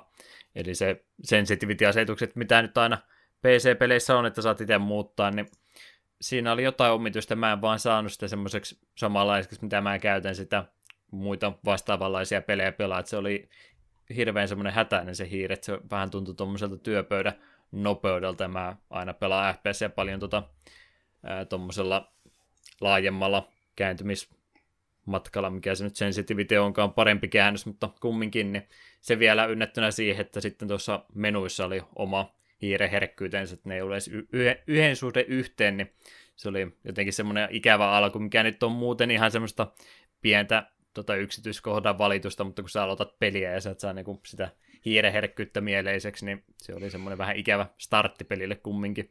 Haluaisi päästä vaan peli, pelin pariin mahdollisimman nopeasti ja sitten oot aloitusruudussa jumissa, kun kaikki tuntuu väärältä, niin ehkä se on sitten omaa vikaa enemmän, mutta kumminkin on vähän huonosti tuo PC-optimisointi mielestäni tehty tuolla alkuperäisellä, että siellä ei hirveästi tämmöisiä juttuja päästy vaihtamaan, mitä yleensä peleistä pitäisi kyllä mielestäni löytyä. Että ainoa tapa, miten mä tuonkin onnistuin kiertää, oli sillä, että piti mennä sitten ihan hiire omaa DPitä pudottamaan, että mä sain sitten jotenkin järkevällä sensitivellä pelattua. Ehkä jollekin kuulostaa kauhean tämmöiseltä pikkutarkalta valittamiselta, mutta on se vähän ikävää, jos sä hiirtä liikutat sen kaksi senttiä oikealle ja sä pyörähät kierroksen ympäri, niin en, en mä sillä osaa pelata. Ihan liian herkkä semmonen. Ei jotain semmoista pientä äänipukisuuttakin siinä alkuperäisessä versiossa on, että välillä kun on vähän liikaa räminä ja räiskettä, niin sieltä kuuluu semmoista audioäänten klippaamista, että tuntuu ihan niin kuin siellä olisi rajallinen määrä äänikanavia, mitkä voi yhtä aikaa olla äänessä, ja sitten kun liian monta ääniefektiä yhtä aikaa, niin jotkut sieltä katkeaa sitten kesken kaiken, niin tämmöistä huomasin myöskin, että kannattaa ehkä harkita sitä remasteri- tai kokoelmaversiota, mitä sitten tuli ne päivitykset tuossa, niin ehkä sitä mieluummin. Mm. No sen itse kyllä voisin nopsaa mainita ainakin Pleikkari nelosella tuo collectioni. Se on sinänsä vähän jännä, kun siinähän tulee tosiaan ne kaikki kolme, niin sit sitä kun tulee, se tulee kuitenkin kahtena osana, että sulla on erillinen kuvake, jonka alaisuudessa on Bioshock 1 ja 2, ja sitten erillinen Infinitelle, että minkä takia ne kaikki ei ole mahtunut niin kuin saman niin kuin käynnistyskuvakkeen alle. Se on musta outoa. Hmm. Koska nyt mulla on kaksi niin kuin pikakuvaketta, niitä kuvaketta, jos molempien nimi on Bioshock The Collection, ja ainoa ero on toissa näkyy ykkönen ja kakkonen ja toissa Infinite. Se on outoa minun mielestäni.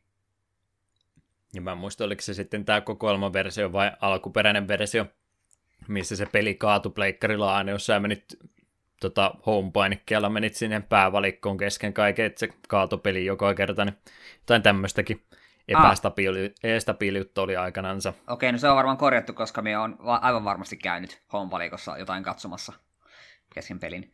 Tosin sen, ja sen kyllä haluan vielä sanoa, että kun käynnistää sen, menee muutama sekunti, niin sitten siinä otkin jo siinä valikossa, että on ykkönen tai kakkonen, että ei tarvitse sitä käynnistysruutua niiden kovin kauan tuijotella. Hmm. Semmoinen nippelitieto tuli tuossa vielä mieleen, en edes mennyt mitään googlettavaa, tuli tuossa muistiin vaan vastaan, kun oli aikaisemmin tutkinut, mutta silloin kun tämä peli julkaistiin, niin oli tämmöinen Securom-niminen DRM-systeemi, mikä niin kuin, oli tarkoitus piratismia vastaan tapella, mutta ne on näitä ikäviä DRM-systeemiä, mistä sitten on enemmän haittaa ihan maksaville asiakkaille kuin niille piraateille, niin e, Securom oli semmoinen systeemi, että se rajoitti sitä määrää, kuinka monta kertaa sä pystyt peliä asentamaan. Ja siinä oli sitten jotain muitakin ongelmia, niin tämä oli semmoinen yksi no ei nyt skandaali, mutta kumminkin harmaita hiuksia aiheuttanut juttu tuon pelin julkaisun yhteydessä, että tuo Securomi oli, oli vähän semmoinen haittaava tekijä, että se oli tuota DRM-aikaa, kun yritettiin näin, näin pahasti vahingoittaa sitten ihan maksavaakin asiakasta, niin se oli semmoinen miinuspuoli tuon julkaisun yhteydessä, mutta eihän niitä nyt enää muistella. Mm. Että, että 2K sitten pätsäsi sitä sillä, että sitä pystyy asentamaan useammallekin ne useampaakin kertaan kuin mitä sitä alun perin pystyä. Myöhemmin se ilmeisesti purettiin se koko systeemi, että, että voi ihan vapaasti asennella sitä monta kertaa. Mutta on se vähän ikävä, jos sä voit peli asentaa vain kaksi kertaa, niin ei se nyt ihan noinkaan voi mennä. Mm. Jes, jes. Olisiko aika loppuyhteenvedon? Eikä se olisi. Haluatko sanoa painavan sanasi ensin, että mitä nyt jäi käteen tästä? No jotakinhan kertoo jo se, että kyseessä on FPS, genre, josta me en juurikaan välitä, ja silti me suostuin pelaamaan tätä toisen kerran, vaikka kerran pelannut läpi, että tämä jotenkin sulla ekalla kerralla, kun me tämä pelasi, niin me lähdin sillä niin mentaalia. No, tätä nyt kehuttu, niin kai tämän kerran pelaa, ja se aika nopeasti niin kuin, hu, niin kuin että me olin jotenkin niin Raptoren lumoissa, että jotenkin se, tämä peli niin kuin imaisi mut mukaansa. Ja mun mielestä ei kovin moni FPS siihen pystynyt. Half-Life 1 pääsi lähelle. Mutta mielestäni tällä, tällä oli vielä voimakkaampi vaikutus minuun. Ja nytkin kun toista kertaa sitä on pelannut, niin kyllä me on niin nauttinut joka hetkestä. Ja odotan innolla, että pääsen kaikki jännittävät tarinahetket kokemaan vielä uudelleen. Et kyllä niin ehdottomasti minulta tämä saa täydet suositukset. Vaikka ei olisi FPS-pelien ystävä, niin tätä kannattaa silti ehdottomasti kokeilla. Kyllä mä itsekin sanoisin, että varsin viihdyttävä kokemusta on nimenomaan kokemus vielä tässäkin vaiheessa, vaikka tosiaan yli vuosikymmenen vanha onkin, niin aika vähän tuo kumminkin ikääntynyt, ettei tuossa nyt vielä, vielä mitään isompia ongelmia mieleen tule ja semmoisia omia aikansa tämmöisiä tota, tota, öö, mitä nyt en sano, että semmoisia huonoja puolia, mitä tuo ajan peleissä oli, niin niitä toki on, mutta osa muodostui ongelmiksi vasta sen takia, kun Bioshock teki ne ensin kerran hyvin, ja ehkä enemmän sitten niiden muiden syytä se, että jotkut asiat muodostui semmoiseksi turhauttaviksi kliseiksi myöhemmin. Mutta kyllä tota, mä tässä vaiheessa itsekin vielä lähtisin suosittelemaan, ja nyt varsinkin kun tuossa pari vuotta sitten tuli ne parannellut versiot ykkösestä ja kakkosesta, niin eipä siinä pitäisi mitään syytä olla, että miksi ei kokeilisi mainiota tarinoita. Videopeliä joukossa kumminkin tarinat ei yleensä kovinkaan hyviä ole, niin tämä nyt ehdottomasti menee kumminkin sille paremmalle puolelle kirkkaasti. Kyllä. Hyvä. Mites jatkoa Biosokeille tuli sitten ykkösen jälkeen? Joo, näistä ollaan jo vähän puhuttukin, mutta mainitaan nyt vielä kertaan. Eli Bioshock 2 ja sen DLC Minerva's Den tuli vuonna 2010. Sitten vuonna 2013 tuli Bioshock Infinite ja sen DLC Burial at Sea Part 1, ja sitten seuraavana vuonna 2014 tuli Burial at Sea Part 2. Ja tällä hetkellä viimeisin lisäys on ollut tuo Bioshock The Collection, tuli vuonna 2016, siitäkin jo kaksi vuotta, joka tosiaan sisältää kaikki kolme pelisarjan peliä ja mielestäni kaikki DLCt myöskin. Joo. Et, että jos on, ja jos nyt vielä tällä hetkellä on ne alet voimassa, mitkä PSNssä oli tuossa pari päivää takaperin, niin tämä koko collectioni lähtee vähän päältä kymppiin, että jos kiinnostaa, niin se on ihan hyvä paikka käydä nappaamassa. Tuo tarjousmainos niin varmastikin ikääntyy tosi hyvin. Se kyllä. Mutta sitten hoidanko minä tuon viimeisen lisäksen tuolla vai? Voin mä se itsekin sano. Yhden mä pudotin noista jatkoosista pois silloin, kun Bioshock Infinite oli vasta tulossa ja ennakkotilaukset oli vielä päällä, niin oli ilmeisesti joku Flash-peli Bioshock Infinitestä, missä pystyi jotain luuttia ja muuta ansaitsemaan, mitä sitten sai tuohon Infinite mukanansa viedä, jos sen talletuksen siirsi, mutta sitä ei ole enää tällä hetkellä pelattavassa muodossa ilmeisesti olemassakaan, niin en sitä sitten ottanut, ottanut tuohon mainintaan. Ei ole mikään kokonainen peli, on kyseessä ollut, vaan vähän niin kuin semmoinen markkinointituote enemmänkin kuin kunnollinen peli ei sillä, että Flash-pelejä vähättelisi, mutta vähän kumminkin. Mutta joo, se on Bioshock-sarjan tilanne tällä hetkellä.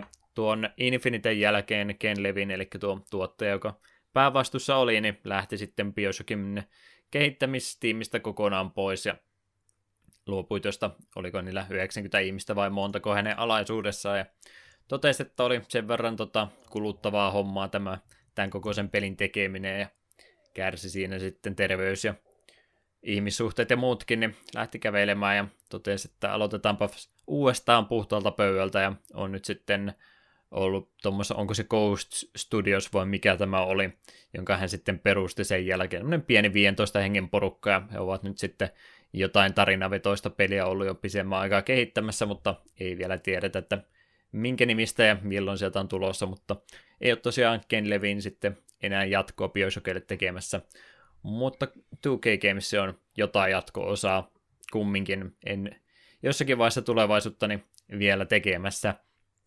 Eli siellä nyt on öö, meinen vai mikä lohko siellä olikaan tekemässä, mutta joku osa 2 on tälläkin hetkellä työstämässä jatko-osaa Bioshockille. Ei sitä virallisesti julkaistu, mutta Parkside-työnimeä on tuota, pois lähteneet työntekijät käyttäneet ja kertoneet, että on siellä se jatko-osa tai uusi Bioshock jossakin vaiheessa tulossa ja tällä hetkellä työn alla, mutta milloin se tulee ja mistä se kertoo, niin siitä nyt ei meillä valitettavasti tässä kohtaa tietoa ole. Mutta me noista uusista peleistä välitetä. Vanhoista vaan. Mm. Eli katsotaan sitten 20 vuoden päästä, että kun puhutaan tuo mikäli Parksideista. Mm. Kyllä, kyllä. Semmonen oli ensimmäinen Bioshokki. Pari kappaletta ollaan vielä tähän kohtaan säästelty, eli ne suosikkikappaleet. True the Dogs oli se E-tunnu valinta varmaankin. Kyllä. Ja Fight for Familystäkin sä olit maininnut, mutta mä röyhkeästi nappasin se itselleni omaksi suosikikseni tuolta pelin puolivaiheilta. Eli nämä kaksi kappaletta pyörähtämään ja sitten olisi pikkuhiljaa aika ruveta jaksoa päättelemään.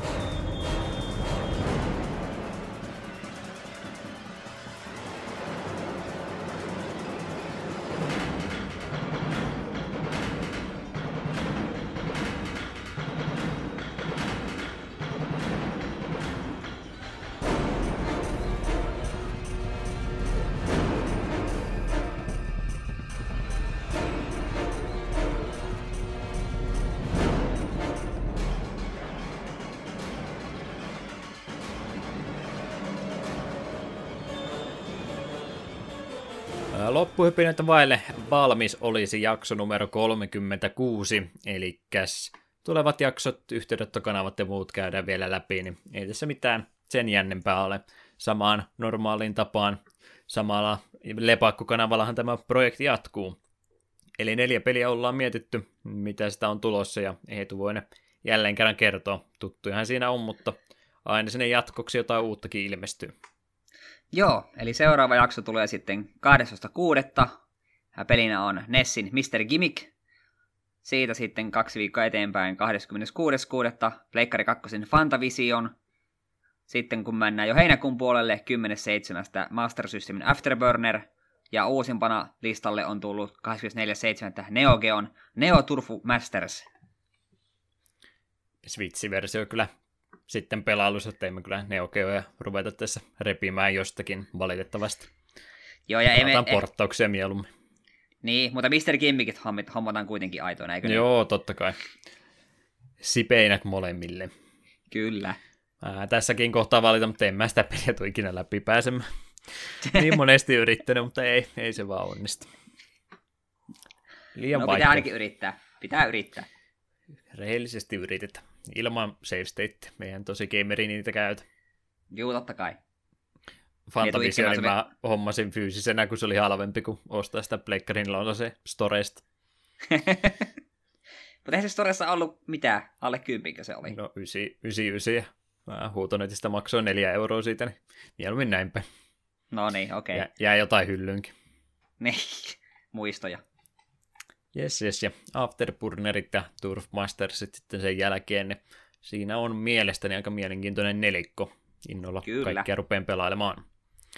Yhteydenottokanavat vielä ennen kuin lopetellaan. Takapölkky.wordpress.com on kotisivut, joita Eetu ehkä on muistunut päivittää, en tiedä. Mä siellä käynyt vähän aikaa. Takapölkky.gmail.com ilman öönpisteitä. Myös Facebook ja Twitteri on kanavia, joista minä käytän vain toista.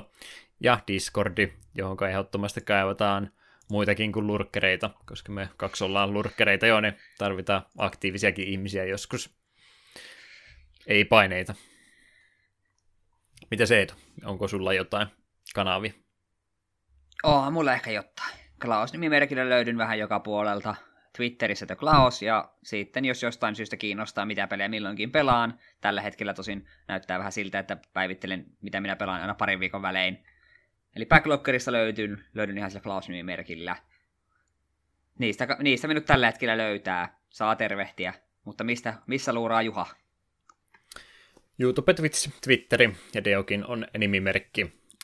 Twitteriä selailen, että sieltä ehkä kiinni saa. Twitchiä nyt ei ole striimaaminen oikein, en ole ehtinyt harrastaa, enkä varmaan tässä kesäaikana sitä teikään syssymällä sitten ehkä. YouTubestakin kaikki vanhat videot vielä löytyy. Mä oon miettinyt, että kuinka suuri rikosyhteiskuntaa vastaan ollut, kun silloin tuli sitä YouTube-materiaalia syljettyä ulos aika kovalla tahdilla. Laatu oli vähän mitä oli, mutta aina siellä välillä joku käy edelleenkin tilaamassa mun kanavaa, että en tiedä miten tähän ratkaisuun on päätynyt, mutta kai sitä täytyy kunnioittaa, että vielä innostunut kaikki... sitä harrastamaan. Koska jokainen, joka sen tilaa, niin odottaa, että milloin Legend of Dragoon palaa. Ne on kaikki mun altteen ja sun tilaajat.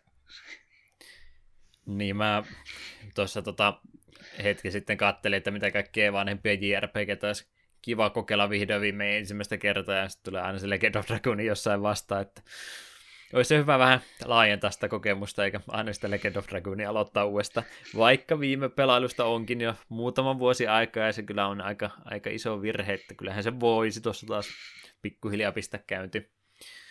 Huutonetista nappaa sen satasella palversion siitä lähtee. Kyllä. Näin ollen, jakso numero 36 olisi ainakin omasta puolestani saapunut päätökseensä. Kiitoksia jälleen kaikille kuuntelusta ja kahden viikon päästä sitten Mr. Kimmekkiä olisi seuraavaksi vuorossa.